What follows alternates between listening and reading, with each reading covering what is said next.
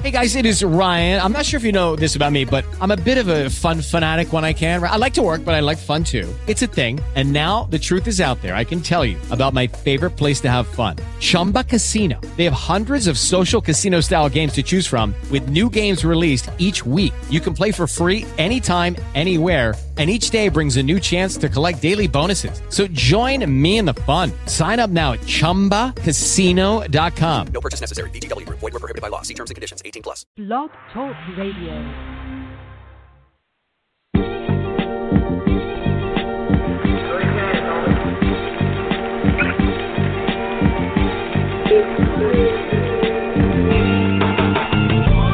Real sports guys.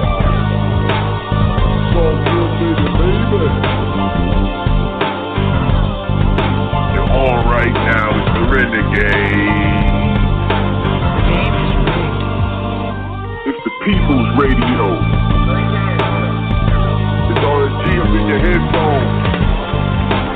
Allow me to introduce the illustrious Three Man Booth. Marcus, the game changer. The seventh, Jackson.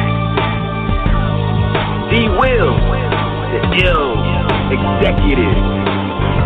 He's like, he's like Suge Knight without the anger management issues. Phil T, the sports PhD. This dude is coming at you from all angles. He- He's got he's got all the bases covered. Uh, there's not a whole lot about sports this brother don't know. Can you dig it? Featuring Ray, Justin Page, Eric Hamilton. RNG fam is like, woo. Now, I, I blame it on Nintendo.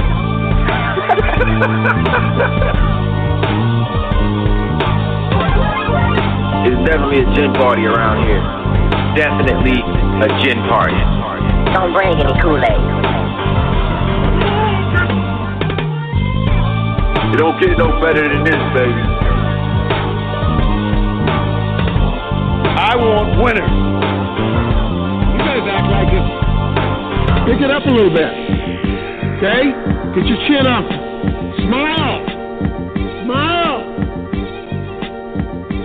Anybody can be beat. Don't get no more realer.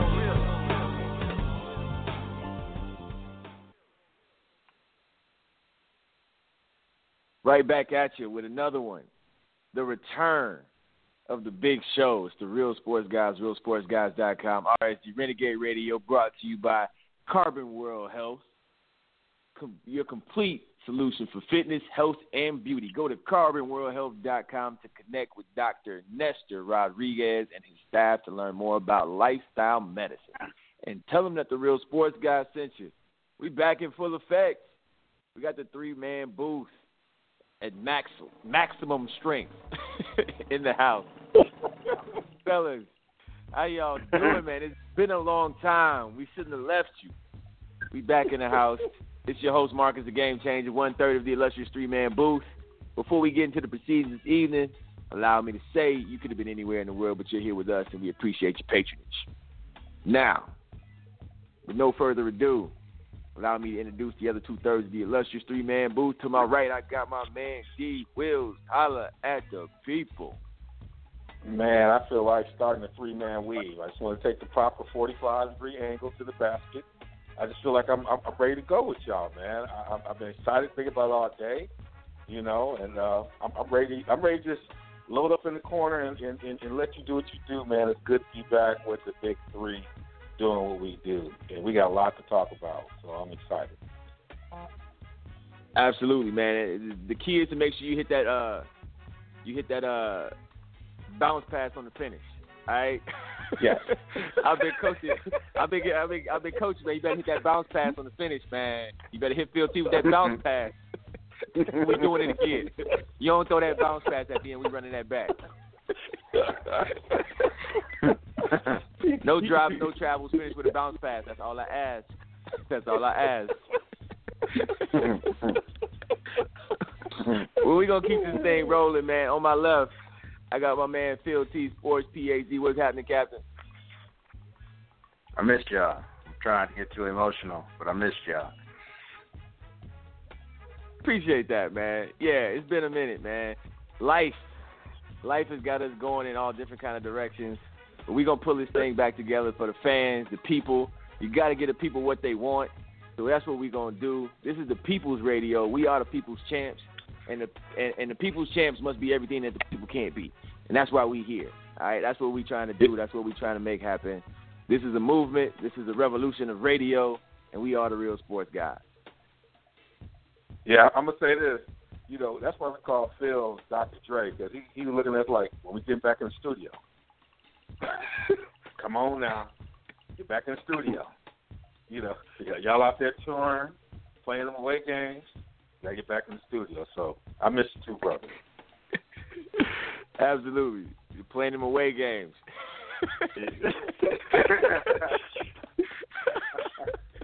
And, and we didn't put on the rundown, but I definitely want to hear how your Jodeci experience was. But we'll we'll hopefully find time for that. To, Oh, absolutely. Yeah, we got to we got to get into that. We can start with that, man. We can start with that before we even get into things.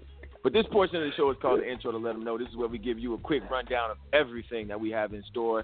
Again, the Real Sports Guys, RealSportsGuys.com, RSG Renegade Radio, brought to you by Carbon World Health. Uh, man, we got the funky editorial, the classic segment that we always do. Um, we're gonna talk about Heisman Trophy winners. Um, unfortunately, Rashaan Salaam, former Colorado running back, passed away. Heisman Trophy winner, Chicago Bear, first round draft pick, um, passed away.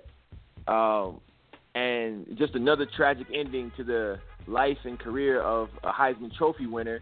Um, so we, we're going to delve into the archives and just kind of talk about Heisman Trophy winners that we were like really excited about seeing in the pros, and it just quite didn't quite work out.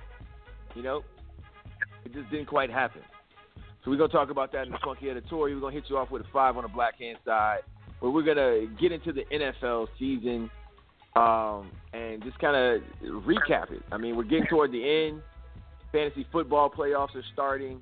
Um, we kind of have an idea of where things are going, who the contenders are, and we we're gonna talk about kind of which of these contenders are we really buying, who do we believe in.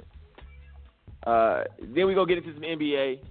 Oh man, there's so much going on right now. Um, Klay Thompson went for 60 points last night um, in a game that I was gonna watch, but then I saw the halftime score and I just was like, never mind. I didn't know he was going nuts during the game.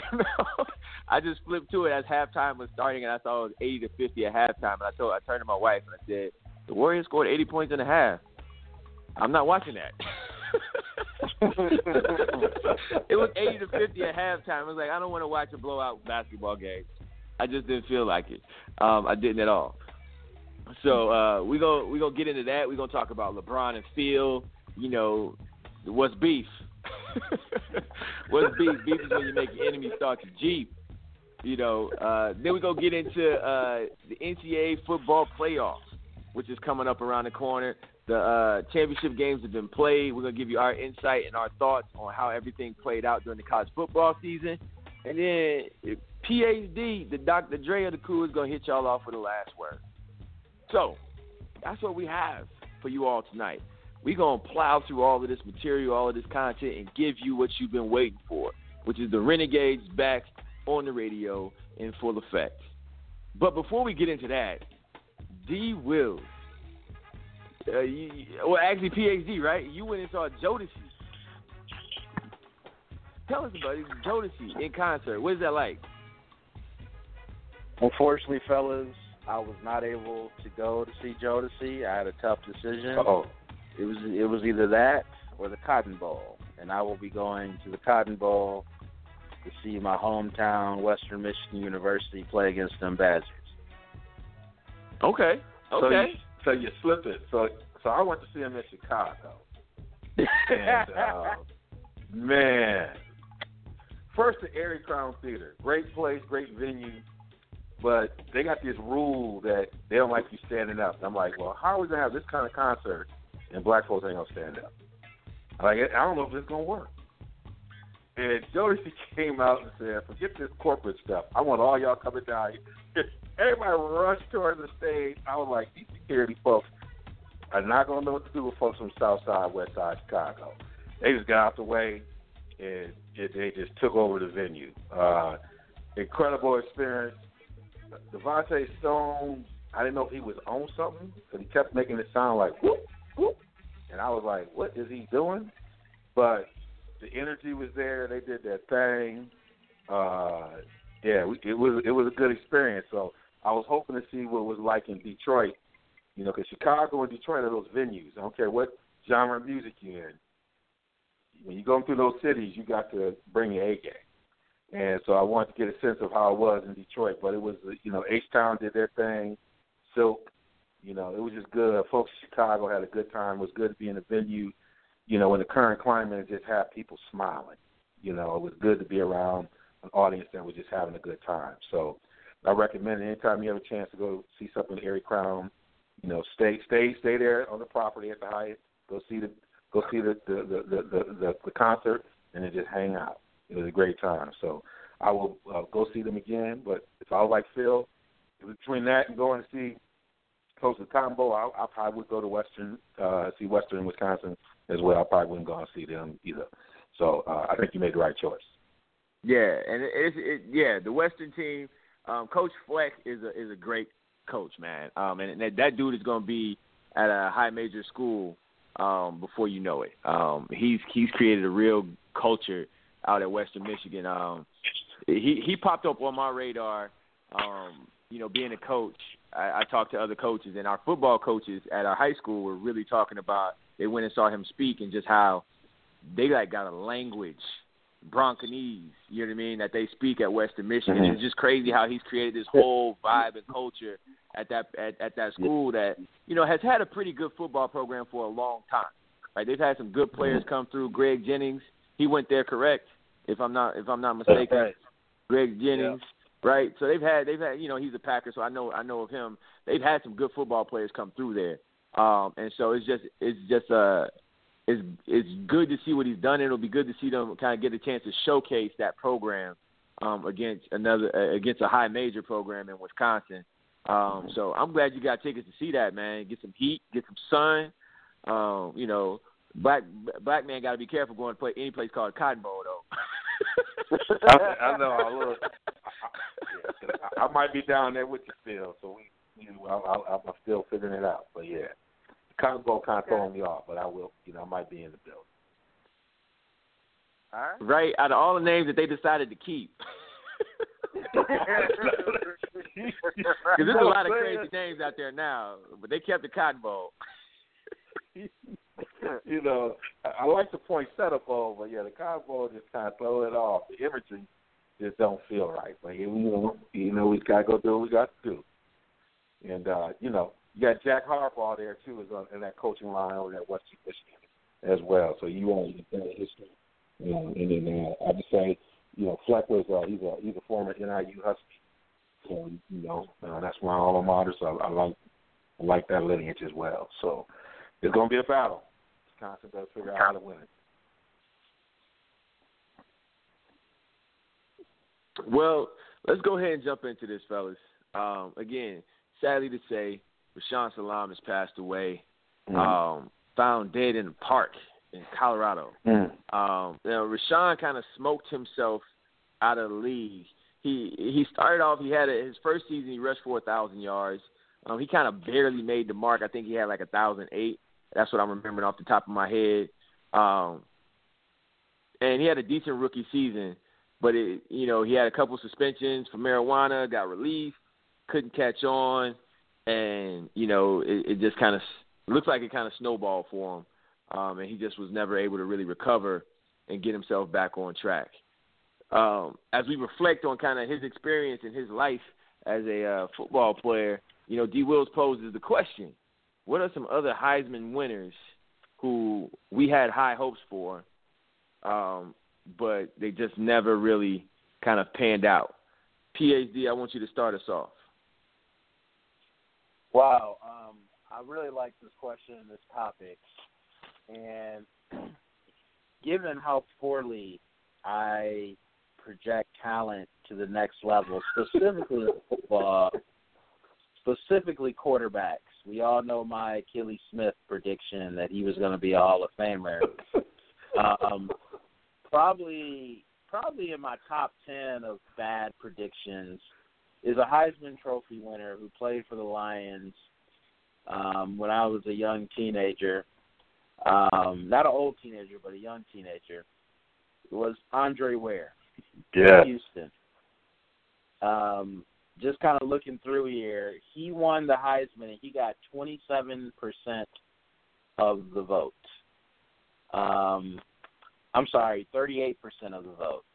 This was the next lowest person uh, in the modern era to win the Heisman um, with with that low with, was was Eric Crouch with like 20 something percent. Um, so it wasn't like he was a dominant uh, Heisman winner. Um, during that year, Anthony Thompson, a running a running back from Indiana, Major Harris, Tony Rice, and Darian Hagan, three of my favorite college quarterbacks. Andre Ware was a guy who was putting up crazy numbers in college, five, six, seven hundred yard games. Uh, running the remember the offense they used to run. Anybody remember the name? The run and shoot. Yeah, the run Yep. and shoot, the run and shoot that uh, you know, and and he got drafted by Detroit, Wayne Fontes, and you know they already had Rodney Peete, and that was just kind of a musical chair situation for a handful of years. And there was some years he played really well.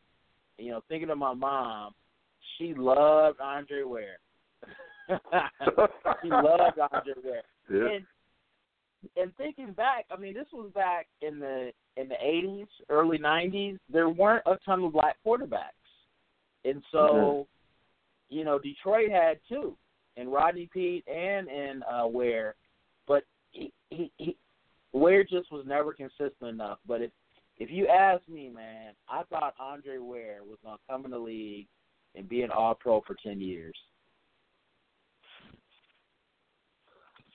Yeah, a good one. and, and I was with you on that. I was a big Andre Ware fan too. I was just a fan of any black quarterback. My favorite football player when I was a kid was Warren Moon. Um, yeah, and you know my you know my Tecmo Bowl game. You know I had to run with QB Eagles. All day, every day, QB Eagles, baby. so D Wills, who was your pick? Who was that Heisman winner that you really kind of had a thing for, and it just didn't quite the curl didn't quite turn over? Wow, I, and I looked at the Andre Ware one. I'm so glad you brought that one up. This one is uh, mine. I just looked back on it and looked at it, and the thing that just popped out easily for me is Reggie Bush. When you think about how dominant he was, I think he got like 91% of the first place votes uh, for the Heisman. Um, I think he had, um, um, uh, in, in terms of all-purpose yards, uh, the most yards I think since what Marcus Allen um, you know, you I thought that he would come in uh, the league and and and and be dominant. You know that um, you know he would uh, come in and and and really impact the league. And he's had some success, but not the kind of success that that we anticipated that he would have. I thought he would be closer to a Marshall Faulk type of impact in the league. You know, given he came in with that Marshall Faulk energy was still relevant. People were thinking about that as a kind of a back, and that you know, to me, I thought he would be able to have that, and just his injuries, and you know, he's got a Super Bowl ring, I believe, but you know, he's got some of those, those personal accolades and the way in which he would have an impact in the game. I thought that he would be closer to a kind of a Marshall Faulk career than he's been, given how dominant he was um, in college. So Reggie Bush was mine because I just you couldn't have told me that he wasn't going to have an impact um, because there's too many ways for him to impact the game. Yeah, that that was actually mine too, but I'm gonna go a different direction when I do get mine. But I do want to speak on Reggie Bush for a second, um, and just speak to a, a general trend that I see um, amongst young African American men out there, and it's something that I just think on this platform I need to address. Um, and I, I really need. I want to take a moment. I'm gonna kind of shift gears and get a little serious for a second. But brothers, Okay. y'all need to leave them Kardashians alone. Stop. Kanye all messed up. Lamar Odom ain't been right. Reggie Bush career done. It ain't. When the last time you heard a good song from Ray J? Pre Kim. So you see what I'm saying? I. this is a PSA to all the young brothers out there, man. Tiger, get out while you can, brother. Get out while you can. Her last name's Jenner, but she got them Kardashian genes. All right, you gotta get out while you can, dude. It's not gonna end well for you. This is like a horror movie, man. It's like uh, uh, the Body Snatchers or something. Like these brothers, they walk in and then they come out different, like talented brothers. They go into that family and they come out and it's just not the same no more. You know what I'm saying? Chris Humphrey didn't even last 70 days. he salvaged what little bit of ability he had left by getting out early, and he's been able to be a journeyman in the NBA. He didn't let, he didn't get sucked dry. he didn't get sucked dry, and he had a heck of a time getting a contract after that whole mess, man. It's a jinx. It's a curse. Don't do it to yourself. That's all I got to say about Reggie Bush. All right, Reggie Bush should have been one of the greatest, but he messed around with one of them Kardashians, man, and it's over. Kanye learning his lesson right now. I'm telling you, man, you Man. mess with a Kardashian, you wind up checking yourself into a mental hospital. you gotta stay away from it, man. You can't trust it, Come back to the shine, Kanye. Come back, baby. Come back to the Midwest. man. Kanye, uh, Kanye heard he can't come back home. Mm. Right. He heard that when he was back home, though. Um, I'm just saying. So that's that. that I, Reggie Bush was mine too, and that that was my angle, man. That that brother, he had the he had the he was he was like Mike Vick as far as like being like that cultural folk hero, and he may have been bigger than Vick when Vick came out of Virginia Tech, and when Vick was Vick's first couple years in the league, where Vick took the world by storm. Reggie Bush kind of had that same kind of hype where it was like this dude could do anything on the football field, and messing around with them Kardashians, man. He started off, he had a little spark at the beginning. You know, he was putting his career together. Then he started messing with them Kardashians, and it ain't been right since. I mean, he just ain't been right since. Milk carton. Um, mine, the one, my secondary, my second pick, and this this goes back to my childhood, my early teen years. Um, Charlie Ward, man. I ride, I rode hard for Charlie Ward. And again, man, black quarterbacks. Again, I- my favorite player as a kid was Warren Moon. And then when they draft, when the Oilers drafted Steve McNair, they became like that was my favorite team as a kid, the Houston Oilers. Like they was just like black. That was just like that was just it, man. You had Warren Moon and Steve McNair. Oh, I'm in. That's my squad right there. they had Ernest Givins, the Electric Slide. You know what I'm saying? Hey man, that was my team, and they ran the run and shoot, and they ran the run and shoot, man. And you know you had Air McNair coming in. And I thought they was gonna have him running that run and shoot too. Man, they switched up the whole situation on McNair, but that's a whole other situation. Uh, but Charlie Ward, man, that was at when he was at Florida State. Um, I mean, he was he could throw it, he could run it. He was a basketball player. I mean, this dude did everything, and I just felt like when he didn't get drafted, it kind of broke my heart. But it was that realization. It was like the first time I realized that like just because you're good in college doesn't mean like people think you're going to be a good pro. And that was when it kind of hit me. Like I was expecting him to be like a first round pick, and when he didn't get drafted at all, I was like shocked. I was like, wait a minute, like how you not going to draft Charlie Ward? You know what I mean? And obviously the basketball piece kind of played a part in it, but it was just like this dude was really talented at football, and he chose basketball. He had a great basketball career, a long basketball career. Um, but it was just one. It was just kind of that first realization where you know it was just like I realized like just because you're good in, in college, whether it be basketball or football, doesn't make you a good pro prospect. Um, and that was kind of first time I really kind of got that dose of reality when it comes to rooting for college athletes and expecting them to be great pros. It don't always work out. Um, so young 13 year old game changer um, had to learn that through Charlie Ward. So that that's kind of my selection right there, man. Um, but Charlie Ward was my guy. Another guy who I Tommie Frazier, him and Charlie Ward, those were my guys, man. Yeah. Tommie Frazier, Nebraska quarterback. I, man, Tommie couldn't throw though. I I, I could Nah. do that. I thought Tommie had a shot at being something else in the league, but I knew Tommie wasn't gonna be no quarterback. But Tommie was a winner, man. Yeah, Charlie Ward one. So- I, that was one I looked at. I felt like uh, it would have been just like what would his career? Because I believe he could have played.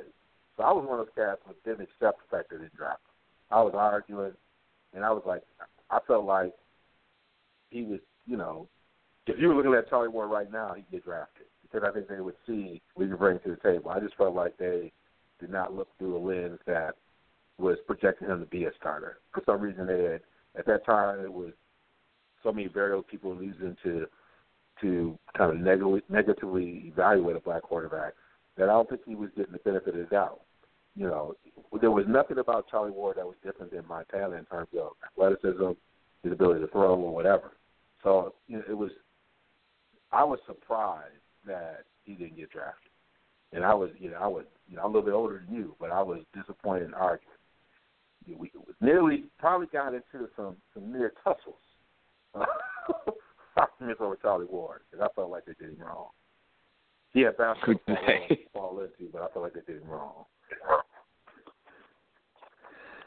So, PhD, was there anybody who was kind of a, a, a next up on your list that maybe you would that you know you, you thought you had a you had a that had a you know you had a soft spot for you had you thought they had had something but it didn't quite work out.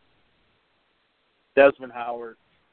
I mean, Desmond had a uh, Desmond had a good a good moment in the Super Bowl when he won the championship with Green Bay. Unfortunately, I think that really overshadowed his entire um, overshadowed in a good way his entire NFL career um, because essentially he was he was just a return guy. I mean, he I'm looking at his stats right now. He caught a total of 1,600 yards, 1,600 yards for his entire career. Um, but you know, I mean, he made his niche, and and clearly he's doing well after football and his broadcasting career. But Desmond, I thought would be a guy that you know I thought he'd be uh, Anthony Carter type. Um, Anthony Carter was a, a top level receiver at Michigan uh, probably what five or ten years before, probably closer to ten years before Desmond got there. And you know, I just thought that Desmond would be one of those shifty slot receivers that would create a lot of mismatches, but it never worked for him. Yeah, and I think he he I think actually he was probably better suited for today's style where you're gonna put Yeah. three receivers on the field. Um, and you know, you put him in a slot. He reminds me of when I when I think of Desmond's game, I think of Randall Cobb, who plays for the Green Bay Packers. Yeah. A guy like that, who can you, you know sometimes they put him in the backfield, but not like in a gadgety way. Not like Tavon Austin, where the Rams is always talking about they gonna give Tavon Austin 50 million touches and he gets like four. Um, but and, and they use him in a real way.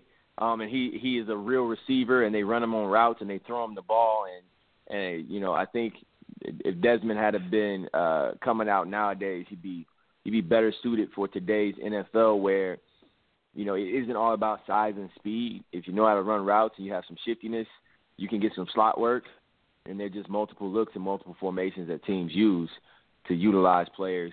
Um, you know, I think he just came up in the wrong era and just didn't quite catch. I mean, he went to the Redskins, and the Redskins, I mean, at that time, you know, they had just missed on Heath Shuler. Um, and so, yeah, it just wasn't it just wasn't a really good situation. you know, um, so hey, Another guy for me was was Ron Dayne. Um, yeah, I was Yeah. Ron with another one. Yep. Yeah, I, you know, I, I thought Ron would have a much better NFL career because it feels like around the time Ron was coming into the league, the league was making a shift from, you know, the eye backs and the pounders to all of a sudden we're going to spread it out and we need running backs to do more than just running between the tackles and get me four to five yards on a good carry. We need guys that can catch out of the backfield. Pass protection is key.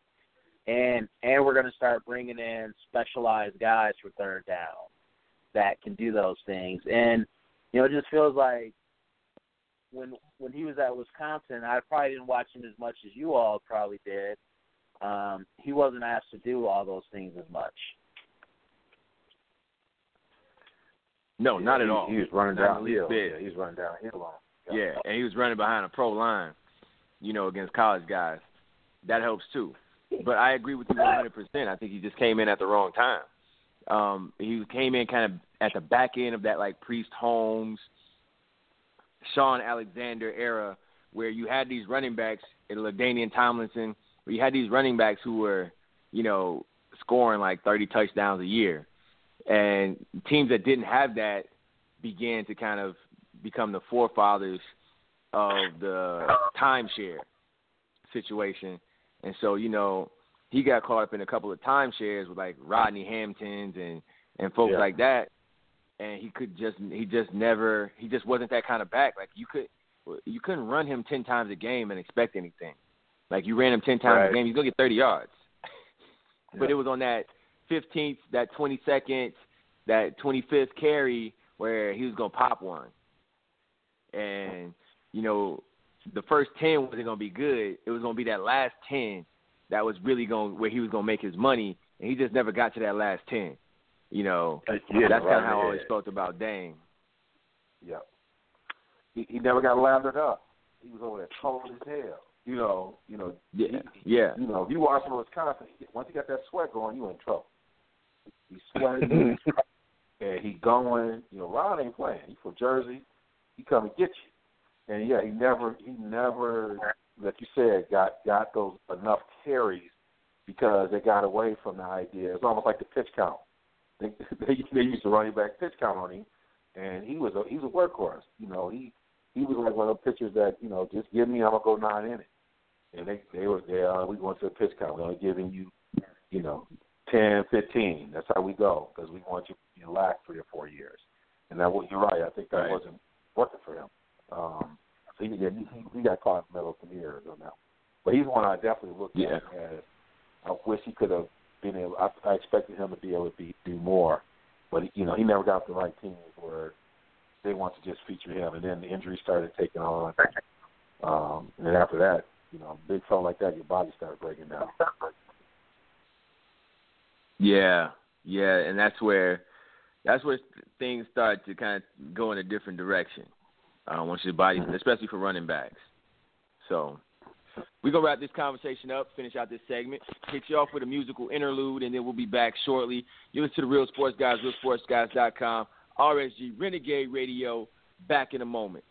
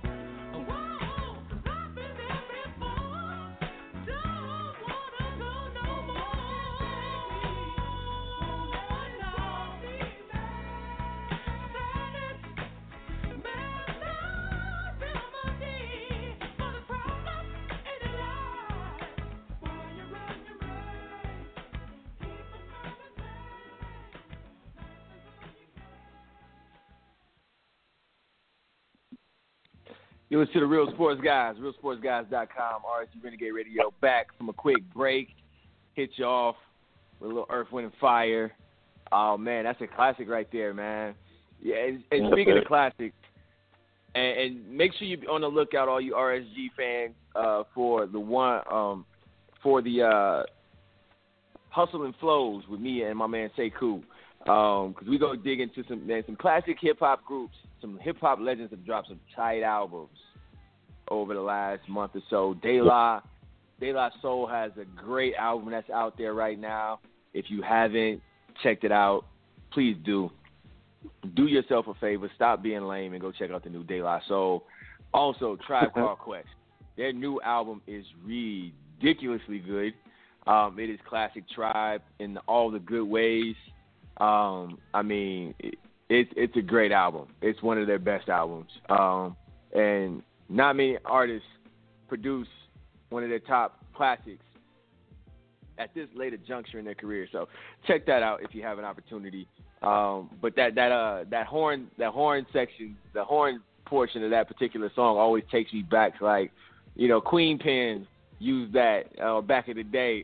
she sampled that um, on a party at a party. and right. so it always takes me back to like the the, the mid mid to early '90s, man. And uh, uh, yeah, so that just got me thinking about Daylight Tribe putting out dope albums um, over the last couple months or so. So check those out if you have an opportunity.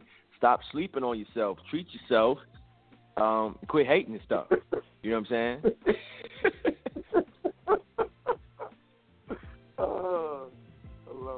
You listen to the Real Sports Guys.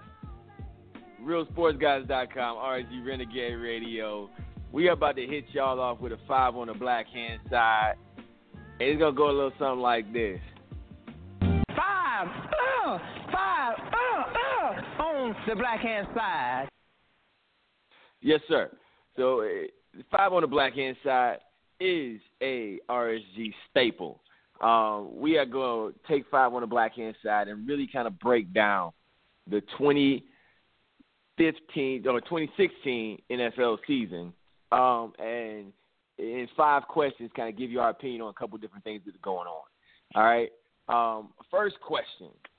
Um, what's been the most interesting storyline or the storyline that you feel like, you know, this that really tells the story of this season thus far for you, PhD? Must be the Cowboys. It has to be the Cowboys. Um, I when when Tony when Tony Romo went out in the preseason and he got crushed in the back and Jerry Jones talking about oh Tony's gonna be okay and then it was announced a week or two later he was done for a while. I immediately text all my friends who were Cowboy fans and sent the most authentic um oh, I'm sorry for your season. Um it's amazing what they're doing this year. I mean, it is amazing, especially after the first game. They did not look good at all. And they ran off, what, 11, 12 straight wins.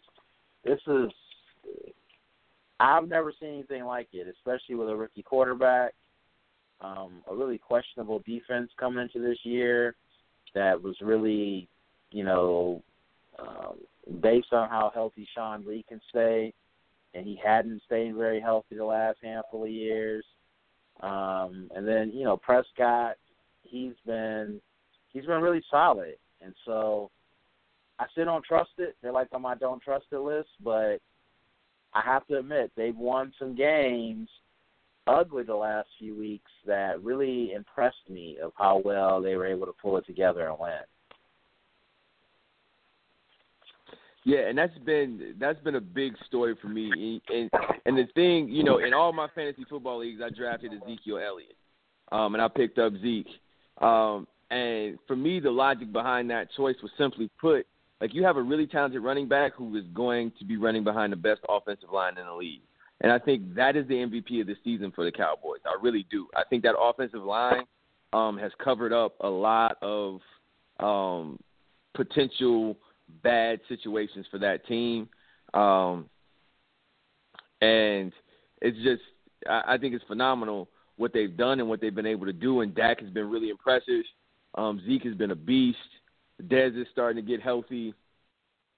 Um, here's the money. I mean, obviously, this is the the nine dollar ninety nine cent question: Is Tony Romo going to be a Cowboy next year? What do you think about that, PhD? I I don't think he'll be a Cowboy next year, and I think there will be a strong market for Romo, even with his injury history. I believe teams that are um, right there, or even teams that are, that are just a quarterback away, or even teams that are looking to rebuild, like Cleveland. Uh, well, he probably won't want to come to Cleveland, but um, nonetheless, though, I think that there will be at least five or seven teams interested in his services. Yeah, as I kind of uh, start to kind of think about this off the top of my head, um, you know, I think the Rams, you know, they have Goff, but you know, I don't know. I, I'm, I'm not. I'm not sold. if they ain't playing, if they just start playing them now, I don't think they're sold either. Um, I think uh, obviously the Bears will be. I think this will be the end of the Cutler era in Chicago. Um, you know, I don't. I don't know if Bear fans can handle old Romo. Um, I think they would struggle with young Romo. Um, Bear fans are just they're weird with their quarterbacks that way. Um, the the Houston Texans can they justify going out and having to either flip assets um, or spend a bunch of money to get Tony Romo after just paying Brock Osweiler a bunch of money? Um, the Denver Broncos seem like a logical choice. Um, they have a strong defense that's already in place. Um, they really just need somebody to pull the trigger from the quarterback position. And Trevor Siemian has been solid. Paxton Lynch has been solid but neither of them look like the long term answer. And Romo wouldn't have to be the long term answer.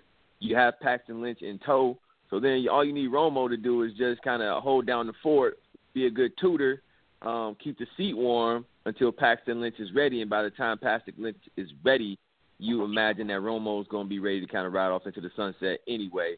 Um, maybe John Elway can work that magic again in the same way he did with Peyton Manning. Um, we will see. But I think I'm in the same boat as you, PhD. I think uh, that may be the last that we see of Romo in the Dallas blue and silver. Um, D. Wills, what is your kind of uh, major main theme storyline that is running through the 2016 season? That sound leadership can turn around dysfunction. Uh, and the two uh, examples of that is one we just talked about with the Cowboys. I think a lot of that has to be attributed to Stephen Jones. You got to remember, you know, he decided to get um, to draft a center from Wisconsin at, at, at a time when the normal Cowboy decision would have been to go after Manziel. They basically he basically had to tie his father up and make a decision, and they and they intentionally invested in that offensive line. And so his role, you know, as chief operating officer um, and executive uh, vice president for, uh, uh, and the director of personnel, um, is you see in his blueprint him kind of asserting himself and allowing them to make sound decisions in some way, being that go between between the upstairs and the field. And then I would say in the Raiders, um, Jack Del Rio. I mean, you know, for a long time, the Raiders have been seen as a dysfunctional unit. Even when they made the Super Bowl, you know, they had one of their star players end up doing something incredible and derailing them, and they end up not, you know, performing well in the Super Bowl. You know, that's Jerry Rice's, you know, last opportunity to win a Super Bowl. But now they have someone like Jack Del Rio, who who is tough and sound, and the early season goes for it um, in a way that just galvanizes the team. But they're both built around these great offensive lines. You know, Jim Fink said a long time ago, you you win up the middle. The game ain't changed. People talk about a lot of stuff changes, a lot of stuff, there, but but the best teams find a way to to be strong up the middle, and both these teams have done it. If you look at the Lions, another surprise, soundness, sound decision. You know, Megatron uh, uh, retires. Um, and then you know they're they sticking with a plan. Um, you know they they fired the GM and everything else. Stick with the coach. They're moving, but I mean you know the two top teams, the two surprise teams. You look at like the Raiders and uh, Cowboys, the theme is you know soundness and good leadership can still win this league for organizations that haven't always been sound. Yeah, and and just for the record, since we back on wax, um, Hank, I'm coming to collect, brother. Um, you laughed at me when I said that Detroit was gonna finish in first. You was there, D. Wills, when I said it, and he laughed. Yeah, I, I'm on you, Hank. I'm on you. Also, when I said the Baltimore Ravens was gonna be in the mix, and he laughed at me. I'm coming to collect, Hank. I'm coming to collect. I'm on you. Right. Go get him now, because he talked about you. Hey, I'm call. I'm I'm naming names. I'm calling out names. Ain't no subliminals. Ain't no sneak this. old school. I'm calling out names. That's right. That's right. Tell these youngins how to do it. The bridge is over. I'm gonna say your name. Don't laugh at me when I make a prediction. Next time, listen.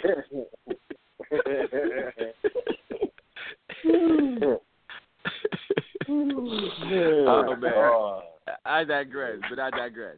Um, so for me, the the kind of storyline that has kind of for me has run through this season is, um, for me, it really boils down to how difficult it is to be a quarterback in the NFL. Um, and it starts with Colin Kaepernick. Three years ago, people who supposedly know what they're talking about, from Trent Dilfer to Steve Young, who Jon Gruden, all these people that are supposed to know about quarterbacks, were hailing this dude as a, as a game changing quarterback. Like he was finna be the next prototypical quarterback. And when I hear everybody kind of praising Dak Prescott and Carson Wentz and some of these other young guys, I just it, it, it's just like, but are y'all gonna be eating these words in, in two or three years? You know what I mean? Like longevity is a difficult difficult thing to attain and sustain, um, and that to me is what this season has been about. As you see, you know, it's a marathon. Football is the toughest sport, and quarterbacks are protected for a reason. And the reason quarterbacks are protected the way they are is is because that is the brand of the league. Because when you look at some of the top teams, you can't bank on marquee names that aren't quarterbacks being around at this time of year. You know, and it's hard to really kind of get into football um early in the season because it's like, yeah, but we know half these dudes ain't gonna be there come playoff time. you know what I mean? Like AJ Green is out.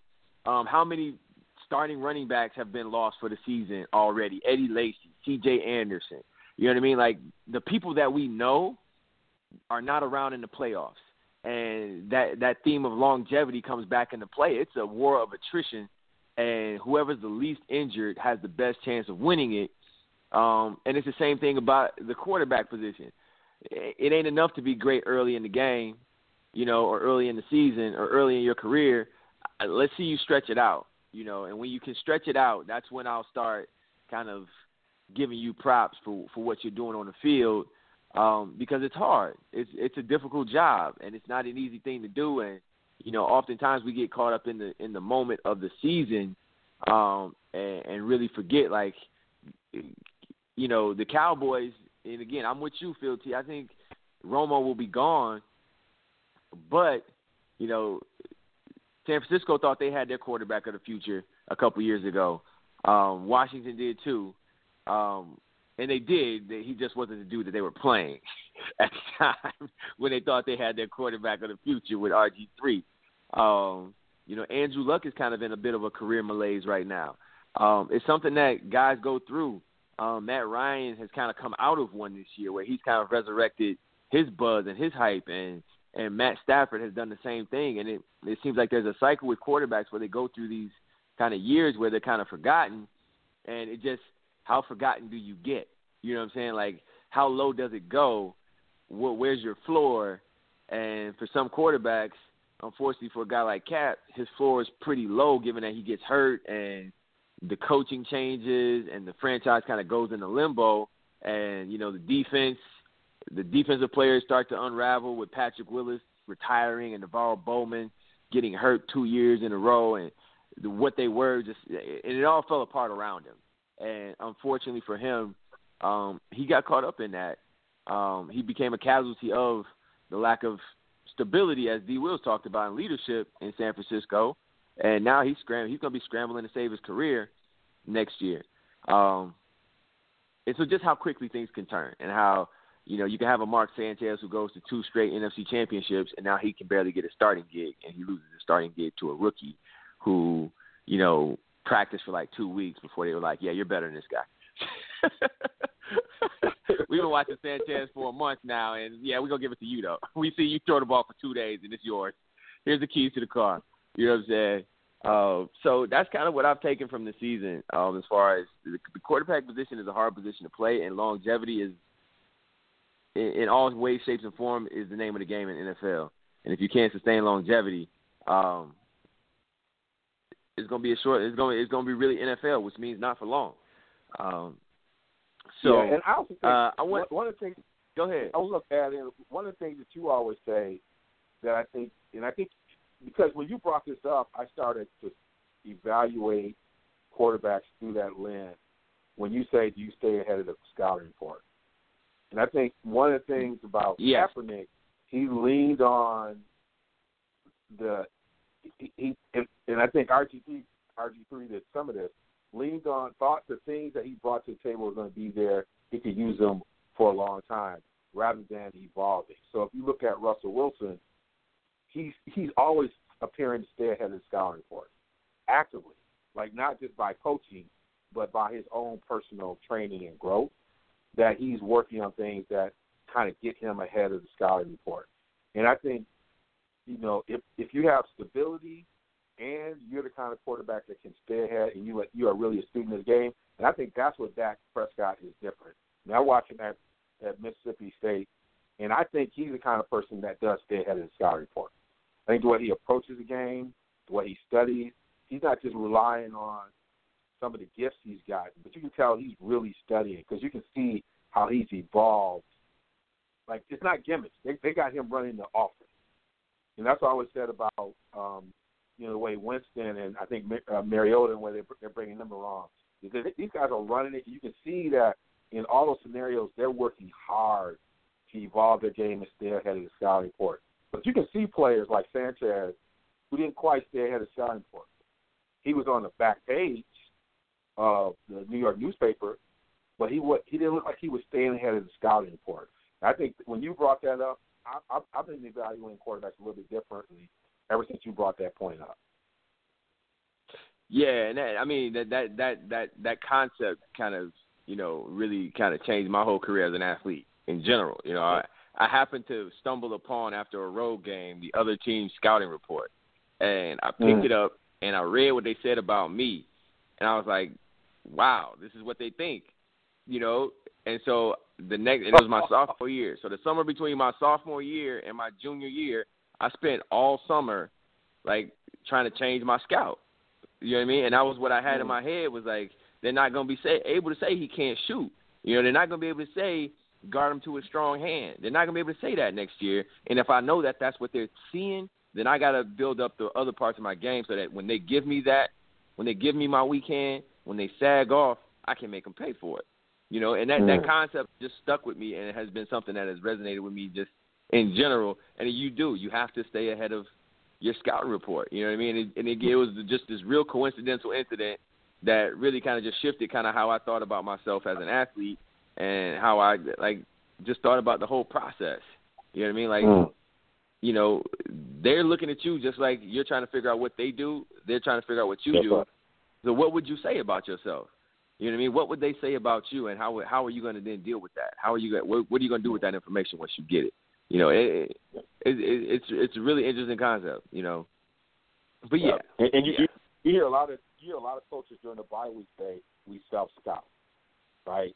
That's Right. one of the things they try to do in these bye weeks. They try to self scout, but you're talking about taking it deeper down, you know. And, and does the player have the mindset to self scout? And right. I think you can you can when you think it through that lens, you can see players who do that, and you can see Right. that they brought a new wrinkle every year. You can see that in basketball. You can see that in football, and you know, I, I feel like the two young, the rookies that um, that they have in Dallas are those kind of players. Like they're not going to be the same players coming back next year than they was this year. These don't seem like those kind of people. Like they're going to add a new wrinkle to their game next year. And that'll be interesting to see if they do grow that way um, next year. I just they just feel like those kind of players, and maybe I could be wrong. Yeah, and I feel like Dallas, uh, Dallas's success is is taking an old model and making it new again. Like what they've done is not Yeah. new. Um, No. investing in your front seven, investing in your offensive line, um, but it, people kind of got away from that, and they started to treat that offensive line like like the running back position, where we'll get a we'll get a guard in the fourth round, we'll get a tackle in the fifth round, and we'll just Yeah. we'll develop them and work it out um, where they were like, we're gonna take the best at each spot each year, and we're gonna put Yeah. together this this ridiculous. Off, and, and and again, it's it's something that they did when they had Nate Newton and Eric Williams and Larry Allen and Stepnoski and all those guys on those Super Bowl teams that they had with Emmitt Smith and Troy Aikman at the and Michael Irvin. Um, they had the best offensive line in the league, and they just went back to that old blueprint and were like, "Hey man, let's dust this bad boy off and run it back." You know what I mean? You pull out that old record. You know what I mean? You pull it out the case, out the sleeve, and you blow that dust off, and you run it back, and it still sound good. You know, and that's what Dallas did. That's what I felt like they did this year, man. And when you look at teams like Seattle, who is still winning, but they're winning in spite of their offensive line. Um, you look at the situation with Aaron Andrew Luck and the Indianapolis Colts, where uh, he's running for his life every game. Um, and these other teams that are out there where they're really struggling to protect their quarterback, I think you're going to see teams start to kind of reevaluate how they acquire offensive line talent. Um, and not only having some talent and spending picks on offensive linemen, but building depth on your offensive line because again, that that that course that that battle of attrition that is the game of football um, in the NFL is a real thing, and, and you got to prepare for that. If you ain't ready to go, you know, third level of your roster, you know, uh, by week nine, if you ain't confident in what you got, you you in trouble. You know what I mean? Like you're really Yeah. in trouble, and you got to be creative, and you got to get some guys off the street. You know, you got to have your your, uh, your undrafted free agent game has to be on point. That's one thing I appreciate Yeah. about the Green Bay Packers organization. You know, their, their undrafted free agent game is usually on point. Like they get a couple of guys on the roster every year who contribute um, for a week or two off the street. You know, undrafted. You know, um, and I know a lot of people malign Ted Thompson because he doesn't go for free agents, but I'm not a big fan of free agents, man. I see a lot of wasted. A lot of guys get that money, and, Yep. and it's wasted money. You know, if your original Wasted franchise money. let you go, they might let you go for a reason. Right. And, and, and don't get somebody from New England.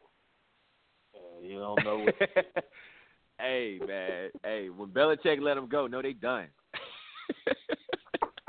it's over, dog.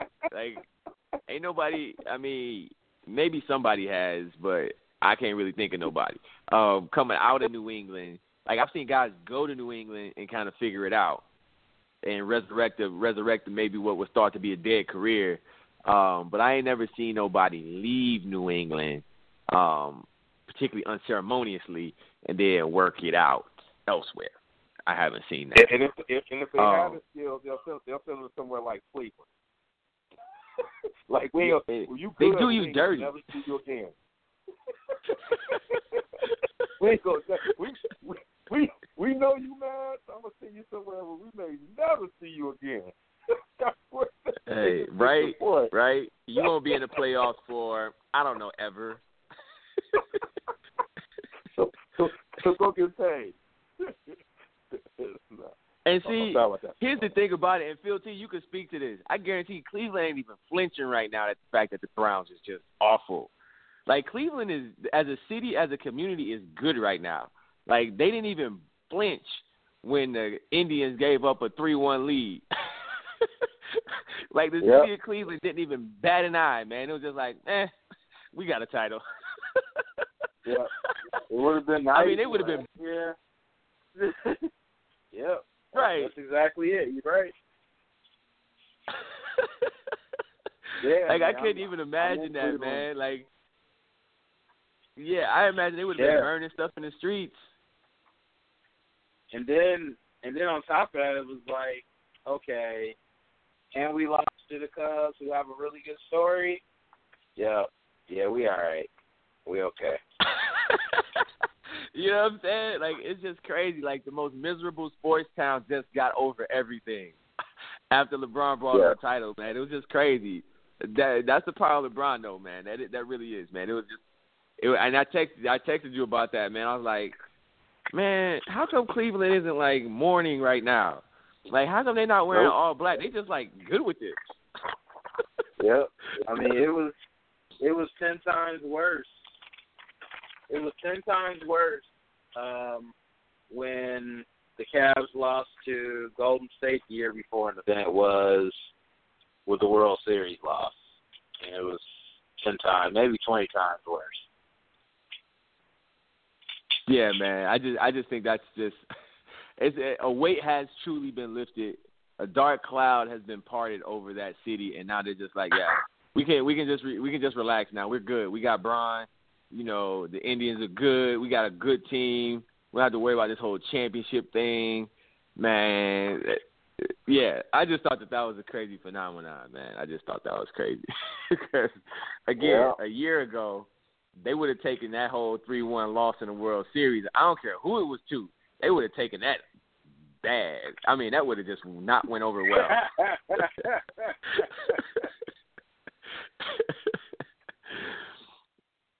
so I mean, because they, they didn't even give it a nickname or nothing. No mistake by the lake. No, none of that. I mean, they were just like, oh, we lost. like it didn't even happen. Like, oh, the Cubs won. Who did they play? I don't know. Who was they playing? oh, they was playing the Indians. Oh, that's cool. yeah. Oh man.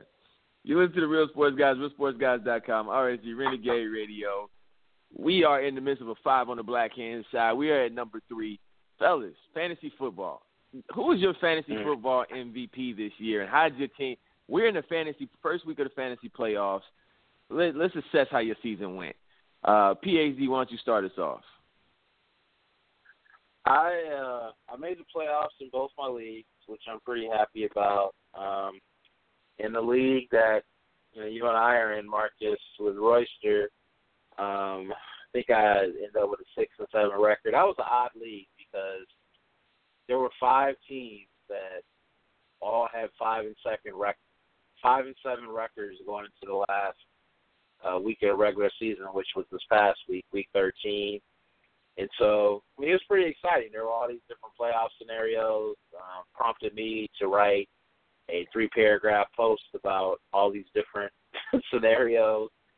Uh, I uh, actually won uh, against you uh, and got in, but you got in too on a tiebreaker. So I think I'm either the fourth or fifth seed in that league.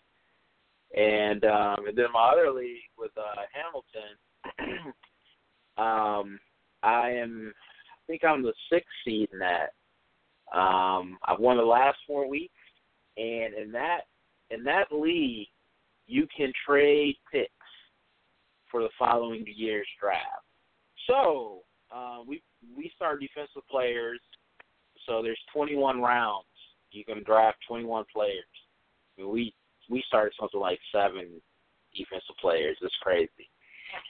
So next year, I do not have a first round pick, a second round pick, or a third round pick. But I have a ton of picks. I have a ton of picks. Uh, I have like four fourth round picks. I mean, it, it got fun. I picked up and uh, Antonio Brown. I picked up uh, Jordy Nelson. Uh, I mean, my team is loaded now, and and so you know when I look at my app Fantasy Pros, it shows the the power rankings. Um, since since I made all those trades like around week nine or so, um, I was projected to get like 400 points more for the rest of the season than the next best team.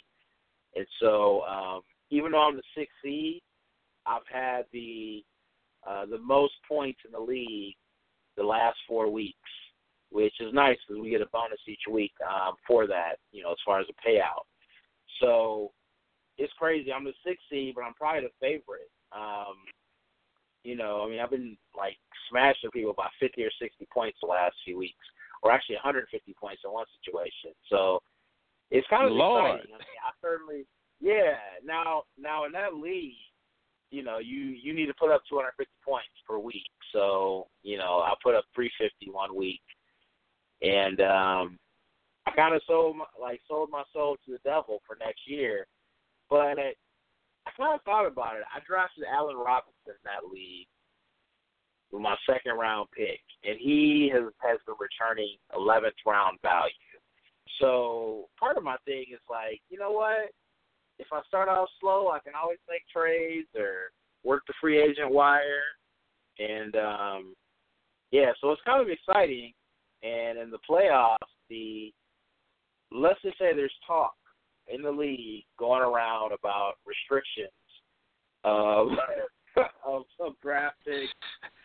And you know, in the NBA, there's, there's a rule where you cannot uh, trade. I think it's first round picks two years in a row or something like that.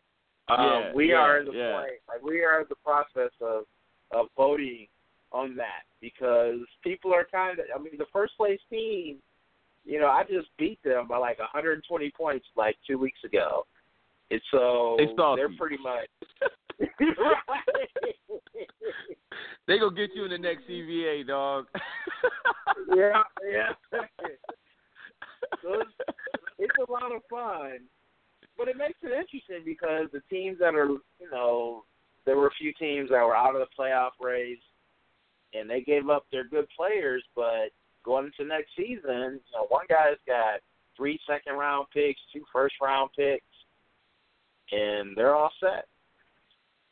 to say somebody started tanking, Phil T was like, "I'm an opportunist.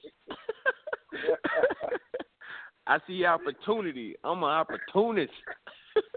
Yeah, in that league, if you miss the playoffs, if you miss the playoffs, you have to go in the JV division the next year, Mm. and that's not fun. And I missed two straight years, and I was not going to miss the third year. So you wasn't get you wasn't get regulated. Nope.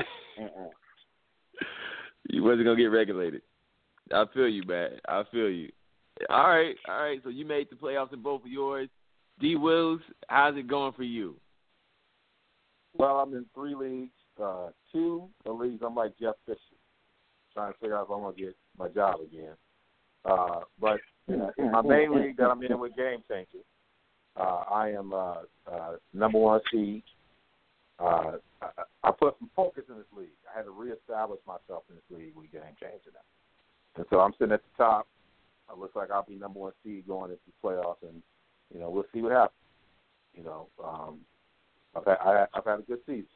You know, and Game Changer can attest to that. Yeah, you've had a Doing good like year. You know, uh, So who who's You know, been who's been really stirring the drink? Who's been stirring the drink for you? What players have been really kind of uh, buoying your success with this particular team? Man, it, it, you know, it's, it's been the team, the team, the team. You know, it's, it, I, I've, I've had pretty solid uh, play across the, uh, I think across the, you know, I, everybody laughed at me about Terrelle Pryor, but I had him in that flex spot, and man, he was delivering um, across the board. Um, uh, Murray uh, from Tennessee has been consistent for me. It's been a lot of guys. You know, I feel like the old Illinois team when they was all six six. You know, all could do a little bit of everything. My team is kind of like that, um, where anybody comes up, you know, they all solid, they deliver. Uh, Wow. you know, I got I got Evan, you know, from Tampa Bay, who kind of gives me something solid every week. You know, I got Freeman from uh, Atlanta, who's you know been kind of solid. Um, and then you know you fill some players in. You know, so that's kind of how my, my roster's been solid. Kaepernick carried me for a couple weeks. Um, it's been definitely a team effort uh, here. Wow. So you know, that's kind of how I've been approaching. I mean, Devon, it sounded like you just had a post game interview uh, before you went into the locker room, and uh, I wasn't sure how you were going to pull that together. You said, you know, you feel like everybody on your team is six six; they can do a little bit of everything. Uh, but it worked. I mean, it worked. Uh, it did. Yeah, You know, yeah. He's got. He's kind of taking us on a ride. You know, he took the long way home on that one. like I ain't never been this way home. Now, you uh, know, well, I will sometimes from time to time my kids tell me that, like, Dad, I never been this way home. Yeah, yeah, yeah. Just Can be we talk about Jeff Fisher? Can we talk about um, Devon? You brought up Jeff Fisher. Can we talk about him and Eric Dickerson? What? Yeah, fill me in. Somebody fill me in because I'm not aware. I'm not aware. I've I've seen some headlines, but I haven't had the chance to like click on a link. Um, so what's up? So, I guess uh, a week or two ago, it came out that Eric Dickerson had requested. So, so evidently, Eric Dickerson's in the media, and he is part of the Rams broadcast team. I think he does something as well for a regional sports network like Fox or something like that. He's an analyst. Well, as the story goes, according to Dickerson, he called to get some sideline passes for his friends for a Rams game. And this is Eric Dickerson, who, if you think about the Rams, he's probably the player that comes up the most. Him, Faulk, Warner. He's a Hall of Famer. And so evidently he was denied that he couldn't get the sideline passes for him and his friends. And um and at some point he talked to Jeff Fisher, the head coach of the Rams, on the phone. And according to Dickerson, uh, Fisher says it happened slightly different, but according to Dickerson, he was pretty much told like, "Yo, you've been, you know," Fisher told him that you've been really critical of me and the coaching staff, which Dickerson did say that his quarterback coach Chris Weinke was not qualified to handle a number one pick, um, as far as being the main, you know, coach, quarterback coach.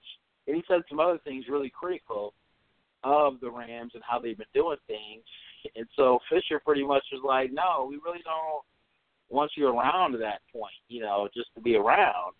And so Dickerson came out, told the media, and he was upset. And since then, he's been doing interviews, and he has went in um, big time on Jeff Fisher. And I heard him on an interview a couple of days ago, and I thought it was Devon getting interviewed because Dickerson said Jeff Fisher, Jeff Fisher, this guy is the condition of mediocrity.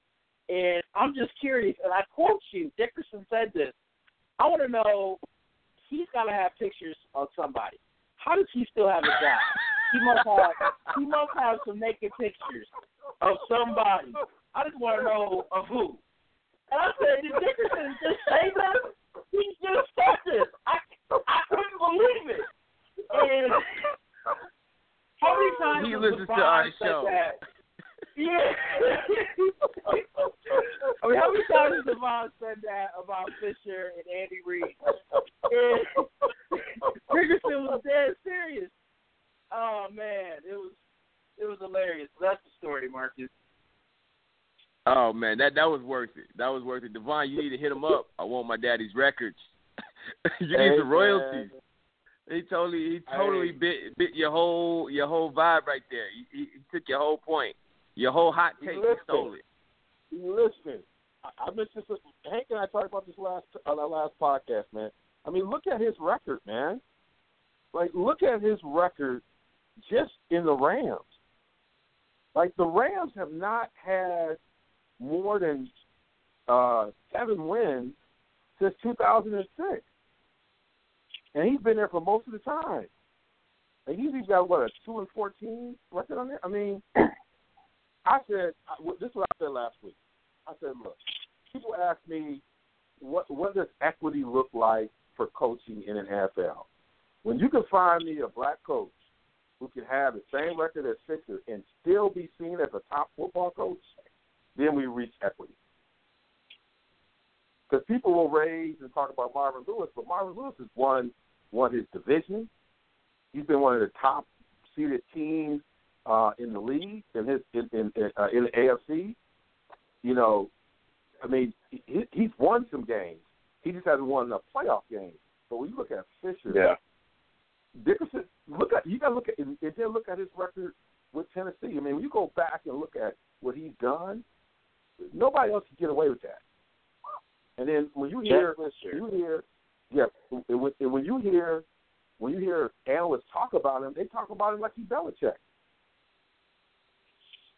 Jeff Fisher has so right now he is second in the all time um, the all time most losses for a NFL coach. Now it says something that he's lost 164 games. Now he's won slightly more. He's like around 170, 180. But he's only one game behind Dan Reeves, who's lost 165, who lost 165 in his career. So chances are that by the end of the season, assuming that the Rams lose at least two more games out of their remaining three or four that they have, by the end of the season, Jeff Fisher will be the all-time leader in losses by head coach. It's crazy. That's crazy. Crazy. And you go- and you gonna pick you gonna pick a fight with a Hall of Famer? Come on, man. Hey. Right. On, on, on NFL Hey. sideline when it's about nine thousand people down there. Right? And then they Lovie Smith out gets fired after they going ten and six. You know what I'm saying? Lovie Smith Rams- get let go. Man, don't get me started. don't get me started. Ray Rhodes, announced- Green Bay Packers. Ray Rhodes went Rams 500. Green Bay announced fired him this after one week- year. The Rams announced this week that they're giving Fisher an extension, one year, likely two, with a team option. Man, he got pictures. he got some pictures, some text messages, some Snapchats, or something. yeah, He got his something. owner basically his owner is basically what the Jim Dolan of football. Like he's more interested in the the projects and the real estate. You know, Fisher keep it. You know, it, it, it's crazy, man. So I don't blame Victor. Yeah, man, it's it's wild. It's wild. Yeah, yeah. So, yeah. So D Wills is in first in our um in the league that we're both in. Let me tell you about my team in this league, the Regulators. They the. Regulators were, uh, hey, they loaded. I'm telling you, I had to take some hits early to get this done, though. You know, I played the long game. You know, I drafted Jimmy Graham. I drafted Le'Veon Bell. My first pick was Zeke Elliott. The first couple of weeks, I was struggling, brother. I was struggling. I was on a struggle bus for real. And but once Le'Veon came back, that combination Le'Veon and Zeke, and then Jimmy Graham started balling. Oh, it's a, it, I'm going into the playoffs, hottest team in the league, man. Four straight wins, uh, eight and five record. You know what I'm saying? Came back, started from the bottom. Now we here type moves. That's that's what the regulators are on. So you know that team that team is a strong strong contender uh, to challenge Black and Yellow. That's D Will's squad um, and, and the Midnight Marauders. That's my man Mo Red. That's his team. So you know we we we we, we climbed up the rankings with some very calculated moves that we made over the course of the season. You know, uh, so we we in a good spot. We in a good spot. That team is going to do all right. Um, I made the playoffs. I'm in three leagues. I made the playoffs in all of them. I'm a third, three seed in, in, in the one me and Devon are in together. My squad, the Regulators. I'm a four seed. I'm I'm in fourth place in the league with a nine and four record. I don't even know how that happened. Um, my my squad, the Unchained Django's. the Unchained Django's are are, are four seed, and, and we're looking good. I'm, uh, you know, Zeke Elliott's holding me down in that one too. I got a little too many Saints on that roster, so anytime the Saints have a bad week or a good week, it really kind of affects my team way more than I would like it to. Um, and then I got the Tecmo Bo Jacksons, uh, and we're uh, we're a six seed going up against Royster. She's gonna have to go down. She's gonna be mad at me because I'm gonna beat her. Um, she's gonna lose Yeah, this week. she gonna be real mad. But that team, man, I thought I had a whip at the beginning of the season. I swear to God, man, I thought I had a whip. I had Lacy, I had C.J. Anderson, I had Devonta Freeman, I had Carlos Hyde, I had all these running backs. all them fools got hurt, man. like it was a good thing I took five running backs because man, Lacy went on IR, then C.J. Anderson went on IR. Man, it's just been. I had to pick up Tevin Coleman because I was like, man, if Devonta Freeman going IR, it's a wrap for me. So uh, I've been Yeah. struggling since the beginning of the season to kind of stay afloat um, with all these injuries that my running backs have gone through. I've kind of recovered a little bit, um, but I'm still not feeling that. That that team I'm not feeling very strong about. The other two, they're gonna win me some money. That one, if I win that one, somebody messed up.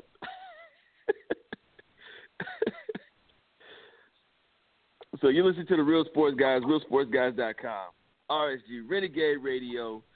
Oh man, fellas, we're gonna shift gears. I want to talk college football and the playoffs. This to me has been just a ridiculous process. this has been a ridiculous process, and as I listen to the talking heads on sports radio, I just start yelling at my radio all these different points that start rattling around in my head just about this process. So we have Alabama, who we knew was going to get in. We have Ohio State, who we knew was going to get in. Um, we have Clemson and Washington as the final four, um, or the four playoff teams. So, before I go on my rant about how I feel about this whole process, I want you guys to weigh in and give your perspectives. PhD, where are you at with this process? I love it.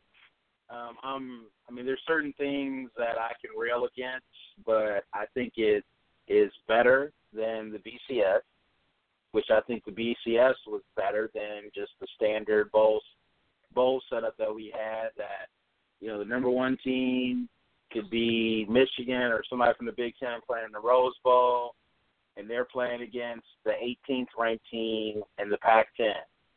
Um, so I think the B like the BCS was a step up from that, and I think that this Final Four situation, this college football rankings, is a step up from that. It's not perfect, but I think that fanned it out, you lose a lot of um, a lot of the storylines that you have now, and I think regardless of how big it is, eight teams, sixteen teams, like the NCAA basketball how many ever teams it is now. Whoever's team 69 that does not get into the NCAA, they got something to say. If it was eight teams in the college football playoffs, the nine and tenth place teams would have issues.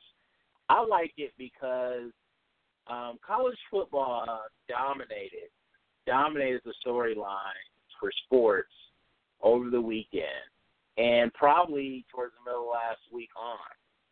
And that's tough to do with the NFL going on, and the NBA is is fairly interesting this early in the season as well. So I think that college football has done an effective job. Now we can chip away at different parts of it, and it's fun to do that. Yeah, that's cool. But overall, it's been really solid, and it's put college football back. Um, I think as as one of the core sports in this country. Well said. Well said. And a lot of good points there. Um, D. Wills, your perspective?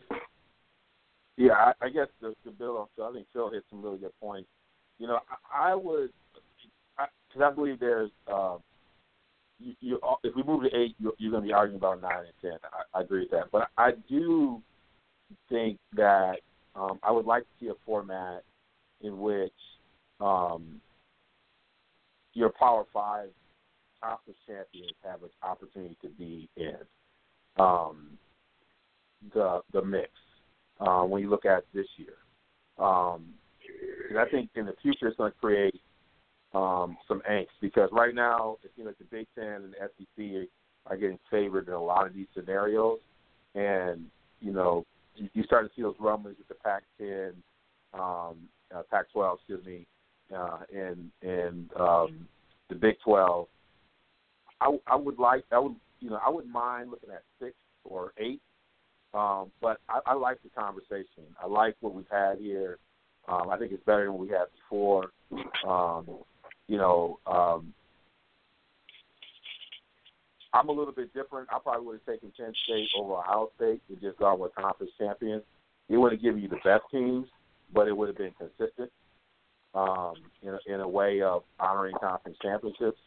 Um, we have a lot of scenarios where a great team like Ohio State doesn't win the championship, doesn't get in. I mean, we had a lot of scenarios like that in, in the old days of basketball um, when not we didn't have 64 teams and all the other stuff. So I would have been opposed to that um, and being a little bit clear about you know what you're valuing um, because when, when you when you're looking at a lot of these teams from Washington or whatever, you can't really tell what they're valuing, what they're being consistent about. Um, and I don't want to take away the value of a conference championship. All of us played sports, and we always started with the idea of winning the conference championship. Like that was what your first step doing anything. And in this recent scenario, particularly when you think about the Big Ten and how how good it's been throughout the year to not be able to have the conference championship champion from the Big Ten in the Final Four, you know, that's always the first phase for every team. So I wish there'd be a scenario where you kind of take that out. If you win your conference championship, they get you in, but you still can have a team like Ohio State, or you can still have a Michigan, or whatever it has at large bid. I like to see a scenario like that. Okay. Again, a lot of rational, very common sense points. Um, just to lay just to lay my just to lay my joint out real quick. I think it should stay at four. I don't think all the conference championships champions should get in because I don't think all the conferences are equal. The thing that kind of got me this year, and I think they set a bad precedent, um, is that all season, every metric you look at rated the Big Ten as the best conference. How does the champion of the best conference not get in? That is a bad precedent in itself, right? Like if this is the best league, unquestioned, this is the best league in college football. How does the champion not get into the playoff? To me, that is a bad, bad precedent. I don't know. Yeah, I, I just again, if that is the if that is the best league, and when it, and in the best league you have four teams in the top ten at the end of the season, best league like you have possibly four teams with a shot at making the playoff at the end of the season, best league, and the champion of that league does not get in. That is a, a weird dynamic to me, and it, it doesn't make sense.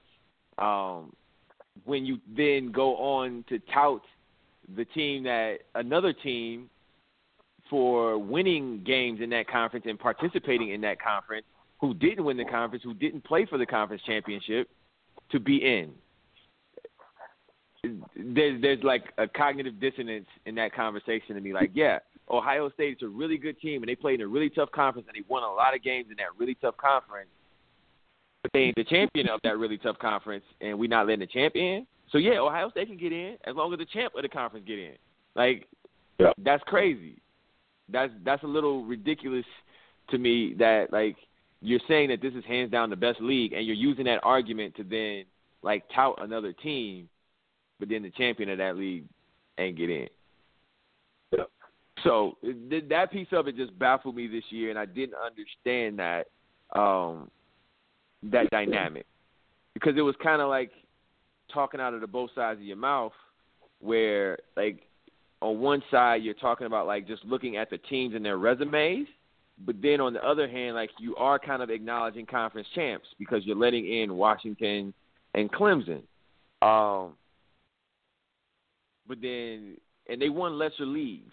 Like they may be very good teams, but they won lesser leagues, right? And so that means something, or it doesn't mean something. And I don't know whether it does or it doesn't. you know what I mean? Like, does it mean something? That your league is not as good, or does it not mean anything? Like you kind of said both. So I don't know. It's like it's just a weird thing and a weird precedent that they have set with this year's selection process. Um, I do appreciate that to, that the selection process isn't too formulaic, right? I do appreciate that, and I do think that is a good thing but I also don't understand like what formula you you use that doesn't involve winning the best conference in the league in, in the country. You know what I'm saying? Like what formula are you using that doesn't involve that? You know what I'm saying? Like that group, that team don't get in. then you need to throw that formula out. Um, Sure. whatever criteria you used. Um, so And- that's one piece of it. And I, and I would say to you, my sense is Booger McFarland would have been arguing if that would have been the SEC. If Alabama would have been sitting with uh, OSU, then all these cats would have been arguing that, you know, let's say Arkansas wins the West. They'd have been arguing for Arkansas to be in there and for Ohio State. And so you start to see that kind of bias because they didn't have a problem before we did this um, having Alabama and LSU play again. You know, so it, it, Right. that part that gets me is that you start to see the stuff that's fed by folks who are not in the process. That I, I, I don't see that happening if that have been the SEC. Right, right. So that that to and, and additionally, like I don't think all the conferences should get their conference champion. I like it that it's four. I like it that one of the Power Five is going to get left out. Step your game up. Like let's get it. let's compete. You know what I mean? Let's make it happen. You want to be in, schedule people. Get get. Get hey, step your game up. Get some of these weak weak teams. Get some more people in your conference. Get some good teams in your conference. Right? Let's let's let's make this exclusive. One of y'all gonna get left out. Who's it gonna be? You know, um, I, I'm a, I'm a I'm a fan of that. I like that level of competition where there are only four spots and there are five power conferences. All your champions ain't getting in, so your champion better represent. But dang it, when you're the best league, how does your champion not get? you know what I'm saying? I don't want to hear nothing about the Big Twelve. I don't want to hear that, man. Penn State didn't get in. They won the Big Ten championship, which was again undisputed. I don't care. Every talking head you go around, they say the Big Ten is the best league this year. It doesn't have to be the best league historically. It doesn't have to be the best league every year. It was the best league this year. And the team that won that league didn't get in, and the team that they beat got in. What? what? Come on, man. What type of sense are we making here, man? I mean, the team that they beat got in, and they won the league, the toughest league, and they didn't get in. I don't know. And I'm not even a Penn State fan. I could care less about Penn State.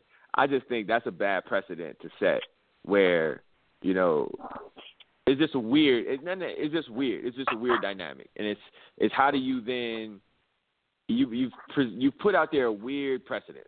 You just have, and it's yeah, it's kind of willy nilly, in my opinion. It's kind of like yeah, we like Ohio State, so there it is. But Penn State will came say that I in. way I will say that I love the way James Frank, Franklin dropped the mic when he asked to make his case. Well, I was like, man, you came at him like Law and Order. He broke it down. He did make Hey. his case. You know, I, I give him, and he he's the right coach for that job. Taking him out of the abyss. Uh, I love the way he made his case. And the, the thing about the Big Ten, I'm looking at these matchups. It folks better win. Yeah. You know, Wisconsin, you better beat, uh, you know, Western Michigan. You know, Penn State, you better get on USC. Michigan, you better get Florida State. I mean, don't go down here and lay eggs on this. They got to finish the deal. Ohio State, don't get in here and get tripped up by Clemson. Because I'm not. I've seen Ohio State up, up close. I'm not that impressed. But you know, I, I, I'll be a little worried if I'm Buckeye fan going against Clemson. But that's so they Yeah. got to finish. hey, you heard it here first, man. D. Will said he ain't feeling it. He ain't drinking the Kool Aid. Uh uh right. He drinking the Kool I wasn't Aid. that impressed. Y- y'all know when I get on something. Yeah. be a little Yeah. irrational. I think Phil T done pointed that out a little bit earlier with my Jeff Fisher. But I think Fisher is my, my stuff with Fisher is being I'm being vindicated. Thank you, Dickerson. We must get you on the air, man. I'm, we're going to have to reach out to you. Hey man, go get your royalties, dog. Go get your royalties. File them papers, man. File them papers. Take them to court. He's sampling. Yeah. He's sampling, man. And the samples ain't cleared.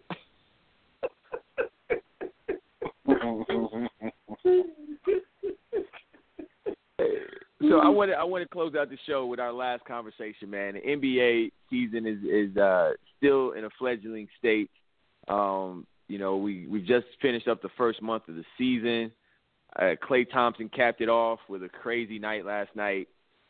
Uh, dude dropped sixty in three quarters, twenty nine minutes in 29 minutes, this dude dropped 60 points, man. Are you kidding me? That's just nuts. And then when you know nowadays we have an overload of stats, so we have you know just just so much information. But you know I use this with my team today because uh, we've been focusing on ball movement and we've been talking about ball movement and and, and that kind of deal. And, and just the fact that this man took 33 shots, he touched the ball 46 times, he dribbled the entire game. He had he took 11 dribbles, right? This dude scored 60 points and he had the basketball in his hands for a total of 90 seconds. What? Mm.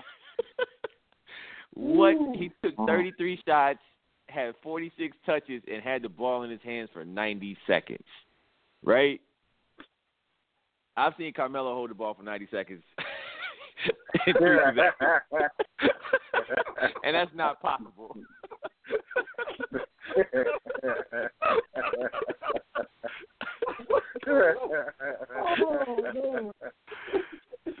so I mean, it was just it was a great opportunity for me to just point it out to to my players that listen, the ball needs to move, and if it moves, it's gonna find the bucket. All right, it's gonna find a score and it's gonna find a bucket. You don't need to sit and pat the ball on the ground a whole bunch of times for things to work out. Um, so you got Klay scoring 60 in the context of this historically great offensive team in the Golden State Warriors, where you have Steph Curry, who is doing what Steph Curry does.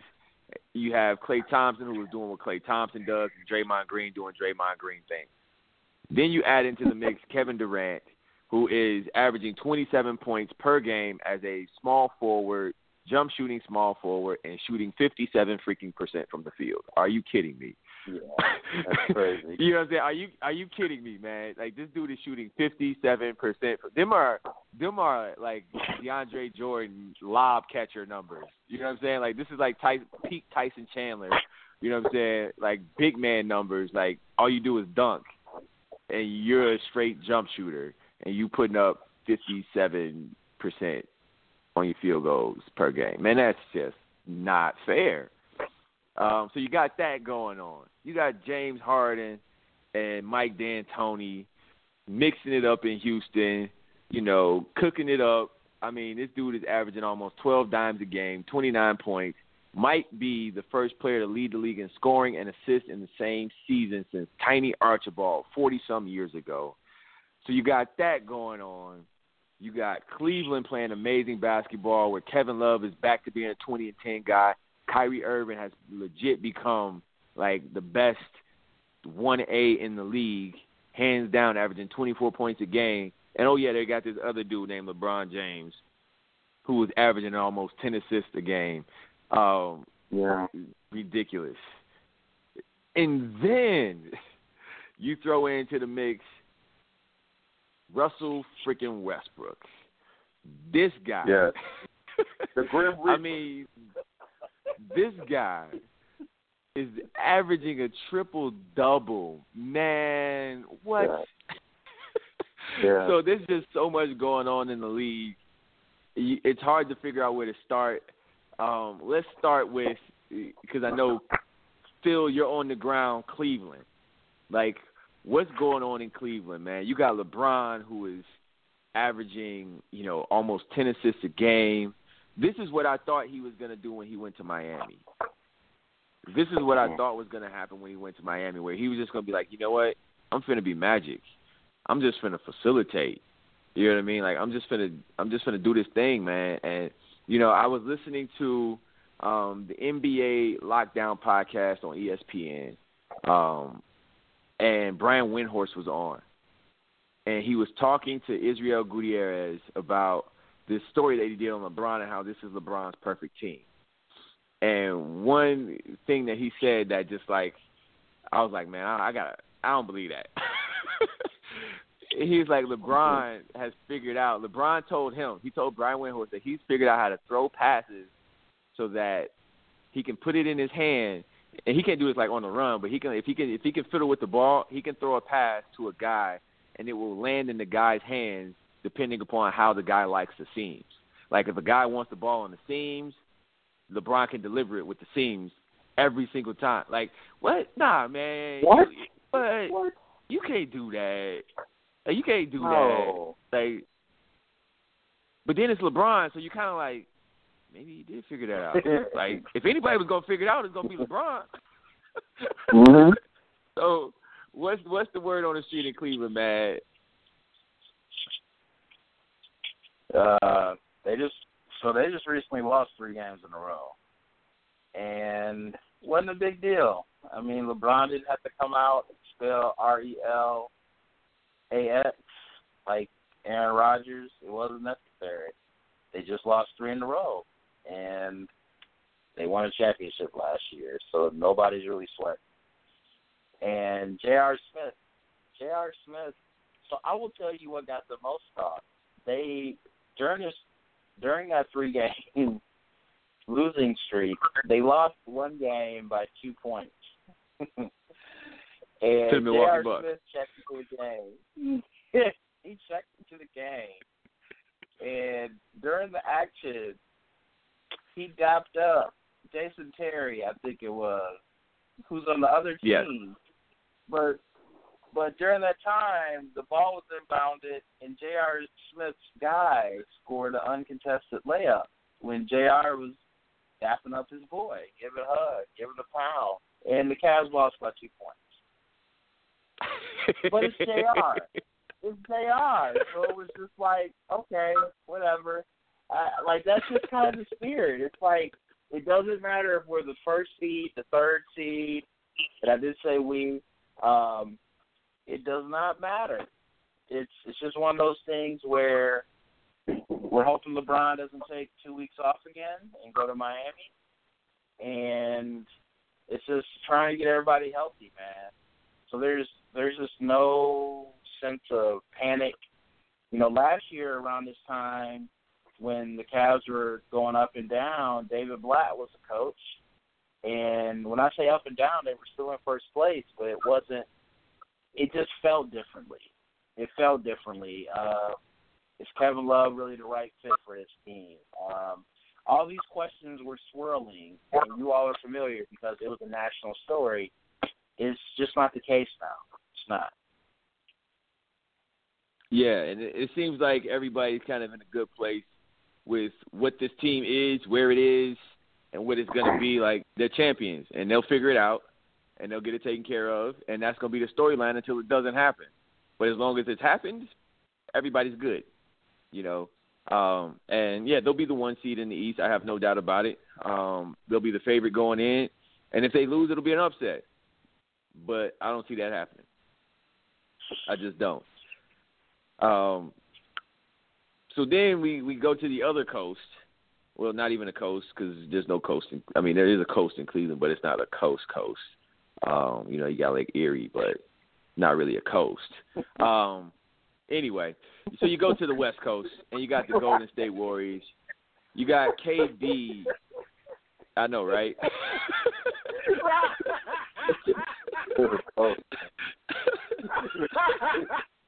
I like this, this cat's having a discussion with himself.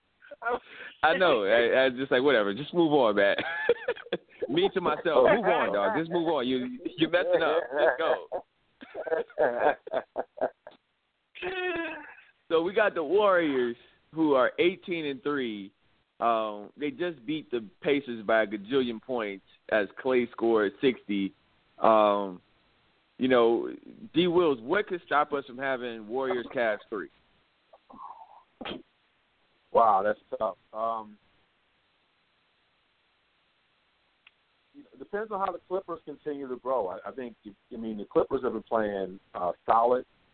There's the the one thing when I watch the Warriors, difference between regular season basketball and playoff basketball, when teams can just focus on you.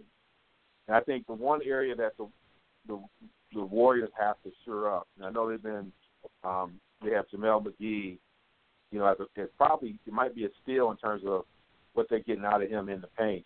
But that that the idea of them being able to protect the rim um, and battling that space, you know, they're scoring. They don't outscore anyone. But I watched that that uh, the the uh, Houston game. I don't know if you had a chance to watch that overtime game in Houston. That was like, I think I was texting y'all. I was like, that was just incredible game. Harden was incredible, but they were able to get to the you know Harden was able to get to the basket whenever he wanted to, and so I think you know what could hurt them is one of those teams like that who, when you talk about a series, can get to the basket, feel like they comfortably can defend. I think that's the challenge. But other than that, I think you're going to be looking at a, you know, Golden State and Cavaliers championship, and then that's where the chess game going to come together. I think, I think, still think, I, I don't think they replace, in, in, you know, we're talking about the stars, but you win championships in, with some role players, the glue. You know, at some point, that cat who come off and help you lock down defensively. And I'm not when I watch them, that's the part I don't see. Um, and it'll be interesting against the. And it only matters against teams like San Antonio.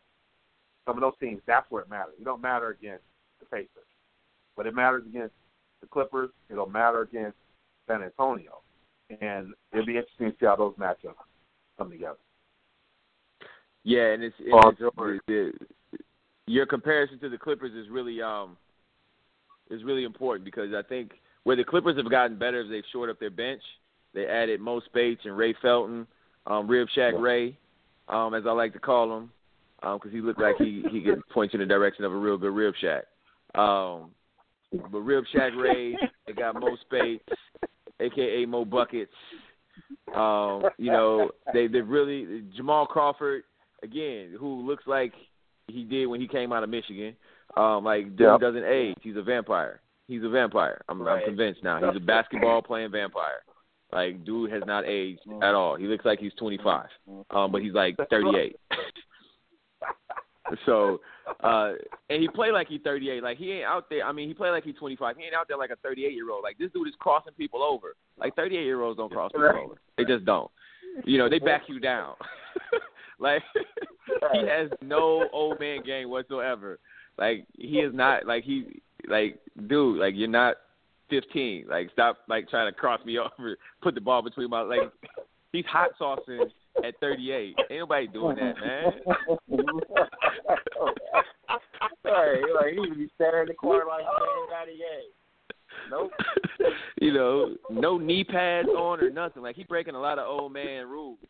You know, like 38, man. You ain't got no elbow pads on or nothing. You just out there bare skin, man. Like you got there raw dogging it, dog. Come on, man. Put on a knee pad. you got your knees all out. And you know, doc, you know, docs are trying to get things like, hey, man, it ain't faster friendly, man. It ain't faster friendly right, right. But the Clippers, I think that's where the Clippers have an advantage on Golden State is the bench. And if they were to meet in the playoff series, you know that would be a uh, uh, a real question mark for the Warriors.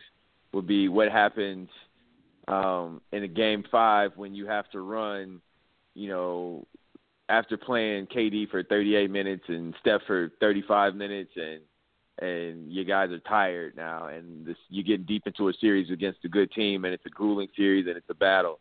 And their frontline guys are fresher than your frontline guys, and your bench players are lesser players than their bench players. Like that could that could haunt them. That could come back to get them. Um, that's a real thing, I think. Um, so then we go to the Houston Rockets and James Harden, who is flirting with the uh, result of flirting with the possibility of leading the league in scoring and assists in the same season. And all this does for me is validate my point that Steve Nash shouldn't have never been no two-time MVP. all right, D'Antoni's system, D'Antoni's system is steroids for point guard. All right, that's what it mm-hmm. is. All right, it just is. And James Harden ain't even no point guard, but he getting 29 and 12 and 7 in this system. And this system is what it really like Steve yeah. Nash is a 17 and 8 player. Period. He got in D'Antoni system and went to 20 and 12. Why? Because of D'Antoni system. Yeah. Not because Steve Nash all of a sudden became a great point guard. That's what I'm saying. That's what I've been saying, and this right here proves it. When you put another elite talent or when you put an elite talent into that system, you get ridiculous numbers. You get video game numbers, and that's what Harden is putting up. And he's doing it at a pretty efficient clip. I mean, he's shooting like 45% from the field, 36% from 80%, 80 plus percent from the line. I mean, listen, D'Antoni system is point guard steroids. Period. All right, you put any point guard in it, they're gonna overperform. All right, they're gonna overperform. Their numbers are gonna be inflated, and that ain't really who they are, though. Um, so now that we all know that we got duped, I just want to say that. But I want to I want to come back to my man PhD, and as we wrap up this conversation, Russell Westbrook, man. I know you have. Do you have him on your fantasy team? I do. Yeah, yeah. Yeah. You, ain't got to be modest, dog. You ain't got to be modest. All right, this dude has Steph Curry and Russell Westbrook right now. I'm just gonna lay it out And there. You ain't got to be modest. And Klay, Yeah. right, right. And you, what you are, first or second? First or second in the league? Uh, surprisingly, I'm only uh, I'm like a half game out of first. Harper's doing really well. Okay. Okay. Yeah, I know you, uh, my man Harp, and my wife Marissa have the three best squads in the league. Um, and I just, I, I, I don't know. I, I, I got to figure out how to get my life together so my wife doesn't beat me in fantasy basketball. Again, again, Again, right? Again, like this is like, right. like, like there's no rivalry either. Like it's not a rivalry because I'm never actually beating her. like she's always beating me. Like her team is just And I know always better than talking mine. trash. And I know she's talking Yeah. trash. 'Cause you Yeah. can't talk trash to her 'cause it's better than everybody talking trash. If she's beating you, then you know you can't talk Yeah. trash to her because you got a poster Yeah. to get you. No, So we, it, no, it's that it's Well, that I dang feel- on James I- Harden I'm AD being down by her combination, man. Yeah, Hey, I can't do it. take it like a man. You down, Don't cry. you down there with me, man. You down there with me. Hang with me. Hey, I am. So, uh, PhD, Russell Westbrook, man. I'm sure you've been following this a little bit closer than most, given that none of us are necessarily OKC fans. But I'm sure because you are locked into the fantasy hoops, like you are watching his nightly lines, and I'm sure every night you're just like smiling as he drops another triple double. Like, how is this playing out for you, man? it's incredible. I mean, this dude right now is in the top ten of scoring, assists, which you know is not overly surprising, but also rebound in the top ten. What? It it is just it's amazing, and I'm hopeful that he's does that he stays healthy. He's he's carrying a lot, and um, I Russell has had six straight triple doubles. Six straight triple doubles. Six straight triple doubles. Six. All right. Six straight triple doubles, and it's the most since Jordan had seven straight during the '89 season. So he's just doing some ridiculous things, man. And I think because of this, let the Thunder, man, mess around and be a top two or three seed by the time the All Star game rolls around. Watch out, man, if they make a splash and bring in a big time free agent. There's talks that Paul George, Indiana, is looking to get out. Man, when you have the best player on the on the court, and I, um, he will be that in the Western Conference, um, you always have a shot. And if they put another guy with him, watch out. I mean, it's it's going to straight shift the balance, man. Yeah, yeah, I agree, and and this is what you wanted Russ to do though when KD left though, right? Like we knew we were gonna get like fu Russ this year, like it was gonna be Russ versus the world, you know, Russ versus everybody. We knew we was gonna get that this year, and we have gotten it plus some. Like, and on top of it, the Thunder are winning. So it's not even like he's doing this in meaningless games or like he's stat he's stat padding, um, in spite of his team winning games. Like this is all helping his team win, um, which is just unbelievable. I mean, it's just ridiculous. Um, but there's something we thought we'd never see. Um, I, I thought I'd never see a black president, and I thought I'd never see anybody average a triple double. and I might get to see both in my lifetime. wow. And technically, technically, it says if he gets into January, still averaging triple double, he'll probably end up with triple double because we have enough numbers that he could have some bad nights and still average. Yeah, man, rebounds. that's crazy. That's crazy. Yeah, because the rebounds will be the thing that make or break him. Like the assist, I Yeah. think he'll get, and the points, I think he'll get. Um, it's the rebounds that I think that'll be that'll be the hard thing to keep up for a guard, for a guard. Um, but man, it's just phenomenal, just phenomenal. his his mid range game is I mean, it is it's a thing of beauty. You see this guy get a rebound, push it, and you see whoever's trying to guard him who picks him up at the three point line, they are just retreating. I mean they don't know what to do. so he takes a, right? and he takes a, like one or two dribbles hard, you know, towards the basket at the free throw line extended or the key uh, you know, top of the key extended and then he stops and pops, man. You know, he's shooting that that eighteen to twenty footer, and there's nobody like. And we're talking point guards. There's the point guards aren't even an arm length away from him. They're that like they're further back. So he's getting these these wide open shots, and it's not in transition. It's just you don't know what this dude is gonna do with it, and you have to respect him going to the rack. It's just amazing. Yeah, and he then he's will, knocking he will down. he will eviscerate you. Yeah, he will eviscerate you at the rim if you don't if you if you ain't on your p's and q's. And and and so the he's thing about it, down those shots. Go right ahead. I was saying, I, I was saying the thing about it, he's got a young running mate. You see what Oladipo did to uh to your man D12. He Dominique. That ain't my man. That's Justin man. Atlanta. That ain't my man. That's Justin guy. Uh uh-uh. uh. Don't be uh uh-uh. uh. Uh That's Justin. That's that's, that's JP. That's Justin Page dude. He, he, he found he found around he found a young protege who's just as angry. Fuck, it's beautiful to watch them play. I'm like, I'm like one angry, and the other one angry, and they look at each other just smiling. It's like gremlins. Like we about to eat this whole place. That's how they said we about to eat all this stuff.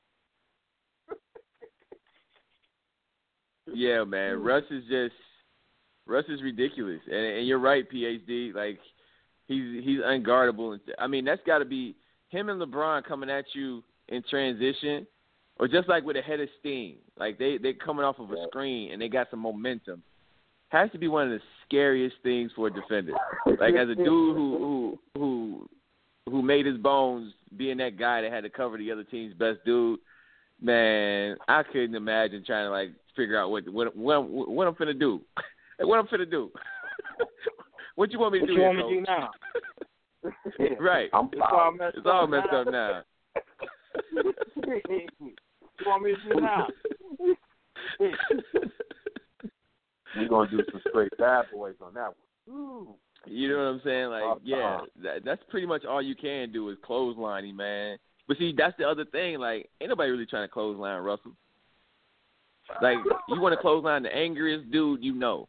Come on now. clothesline Russell Westbrook if you want to. All right?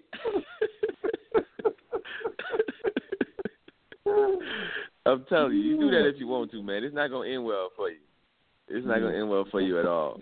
So, man, we've covered a lot of ground tonight. We went overtime with this podcast because it's just been so long since we've been back in the booth together, man. We had to we had to do one of those uh like eight minute scenario posse cuts um that that rappers used to do back in the day where you had like seven MCs on a song, except we just all took two verses. so you got you just got six verses on a posse cut from three dudes. Cause we, it's been so long, man. It's been so long.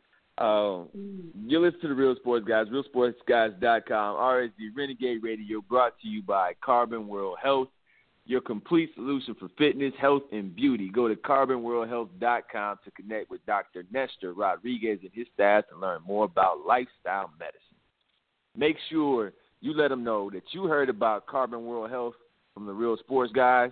All right, let them know that. All right, because they support us and we want to support them. Um, shout out to Dr. Nestor Rodriguez. Man, I called that brother Ernesto. I apologize, Nestor. Um, real cool cat. I got to meet him in person. Something in my mind, just Nestor Ernesto. It just messed. I I, I apologize, man. I, I claim to be a professional with this. Um, yeah, that was that was that was my bad. That was my bad.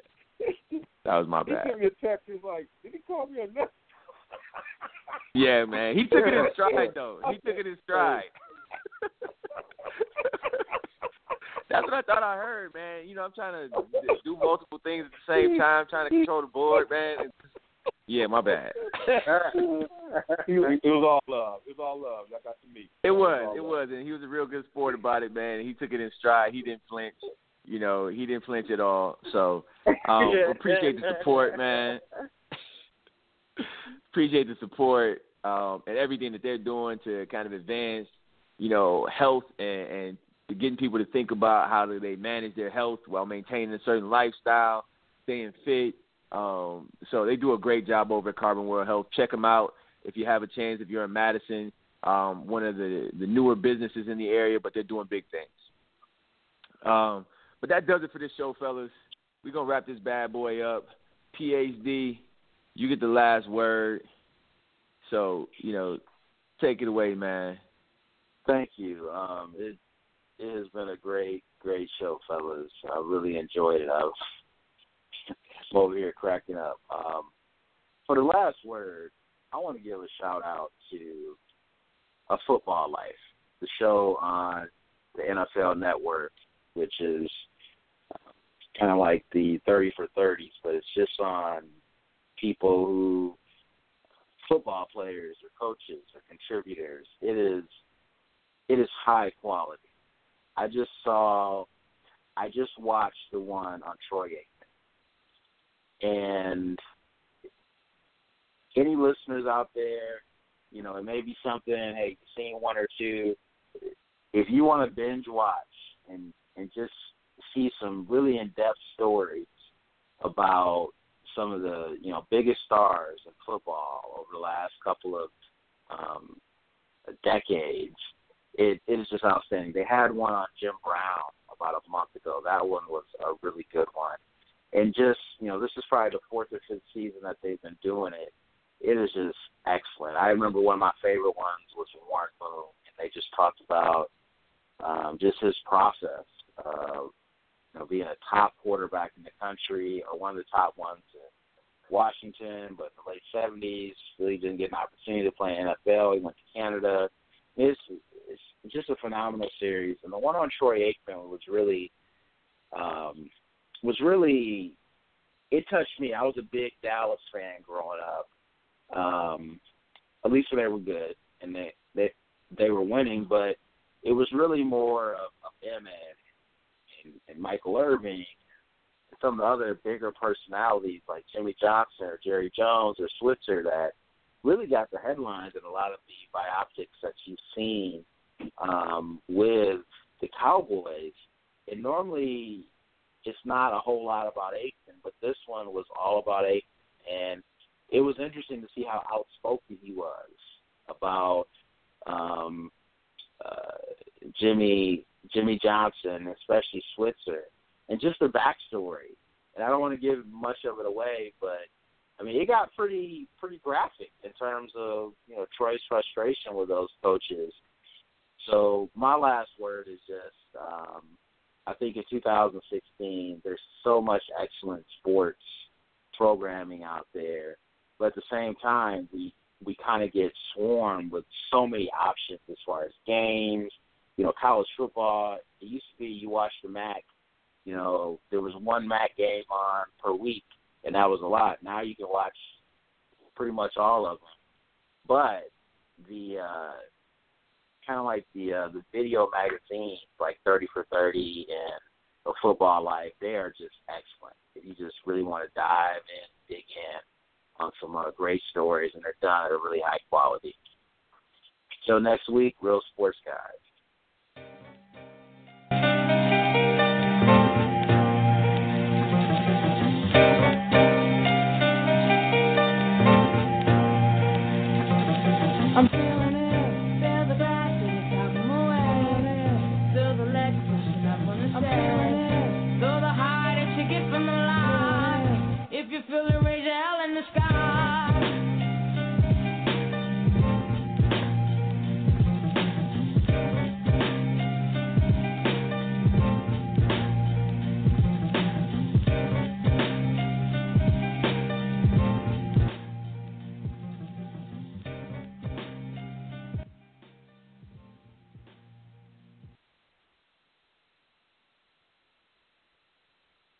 Judy was boring. Hello. Then Judy discovered ChumbaCasino.com. It's my little escape. Now Judy's the life of the party. Oh, baby, Mama's bringing home the bacon. Whoa, take it easy, Judy. The Chumba life is for everybody. So go to ChumbaCasino.com and play over 100 casino style games. Join today and play for free for your chance to redeem some serious prizes. ChumbaCasino.com. No purchase necessary. Void where prohibited by law. 18 plus terms and conditions apply. See website for details.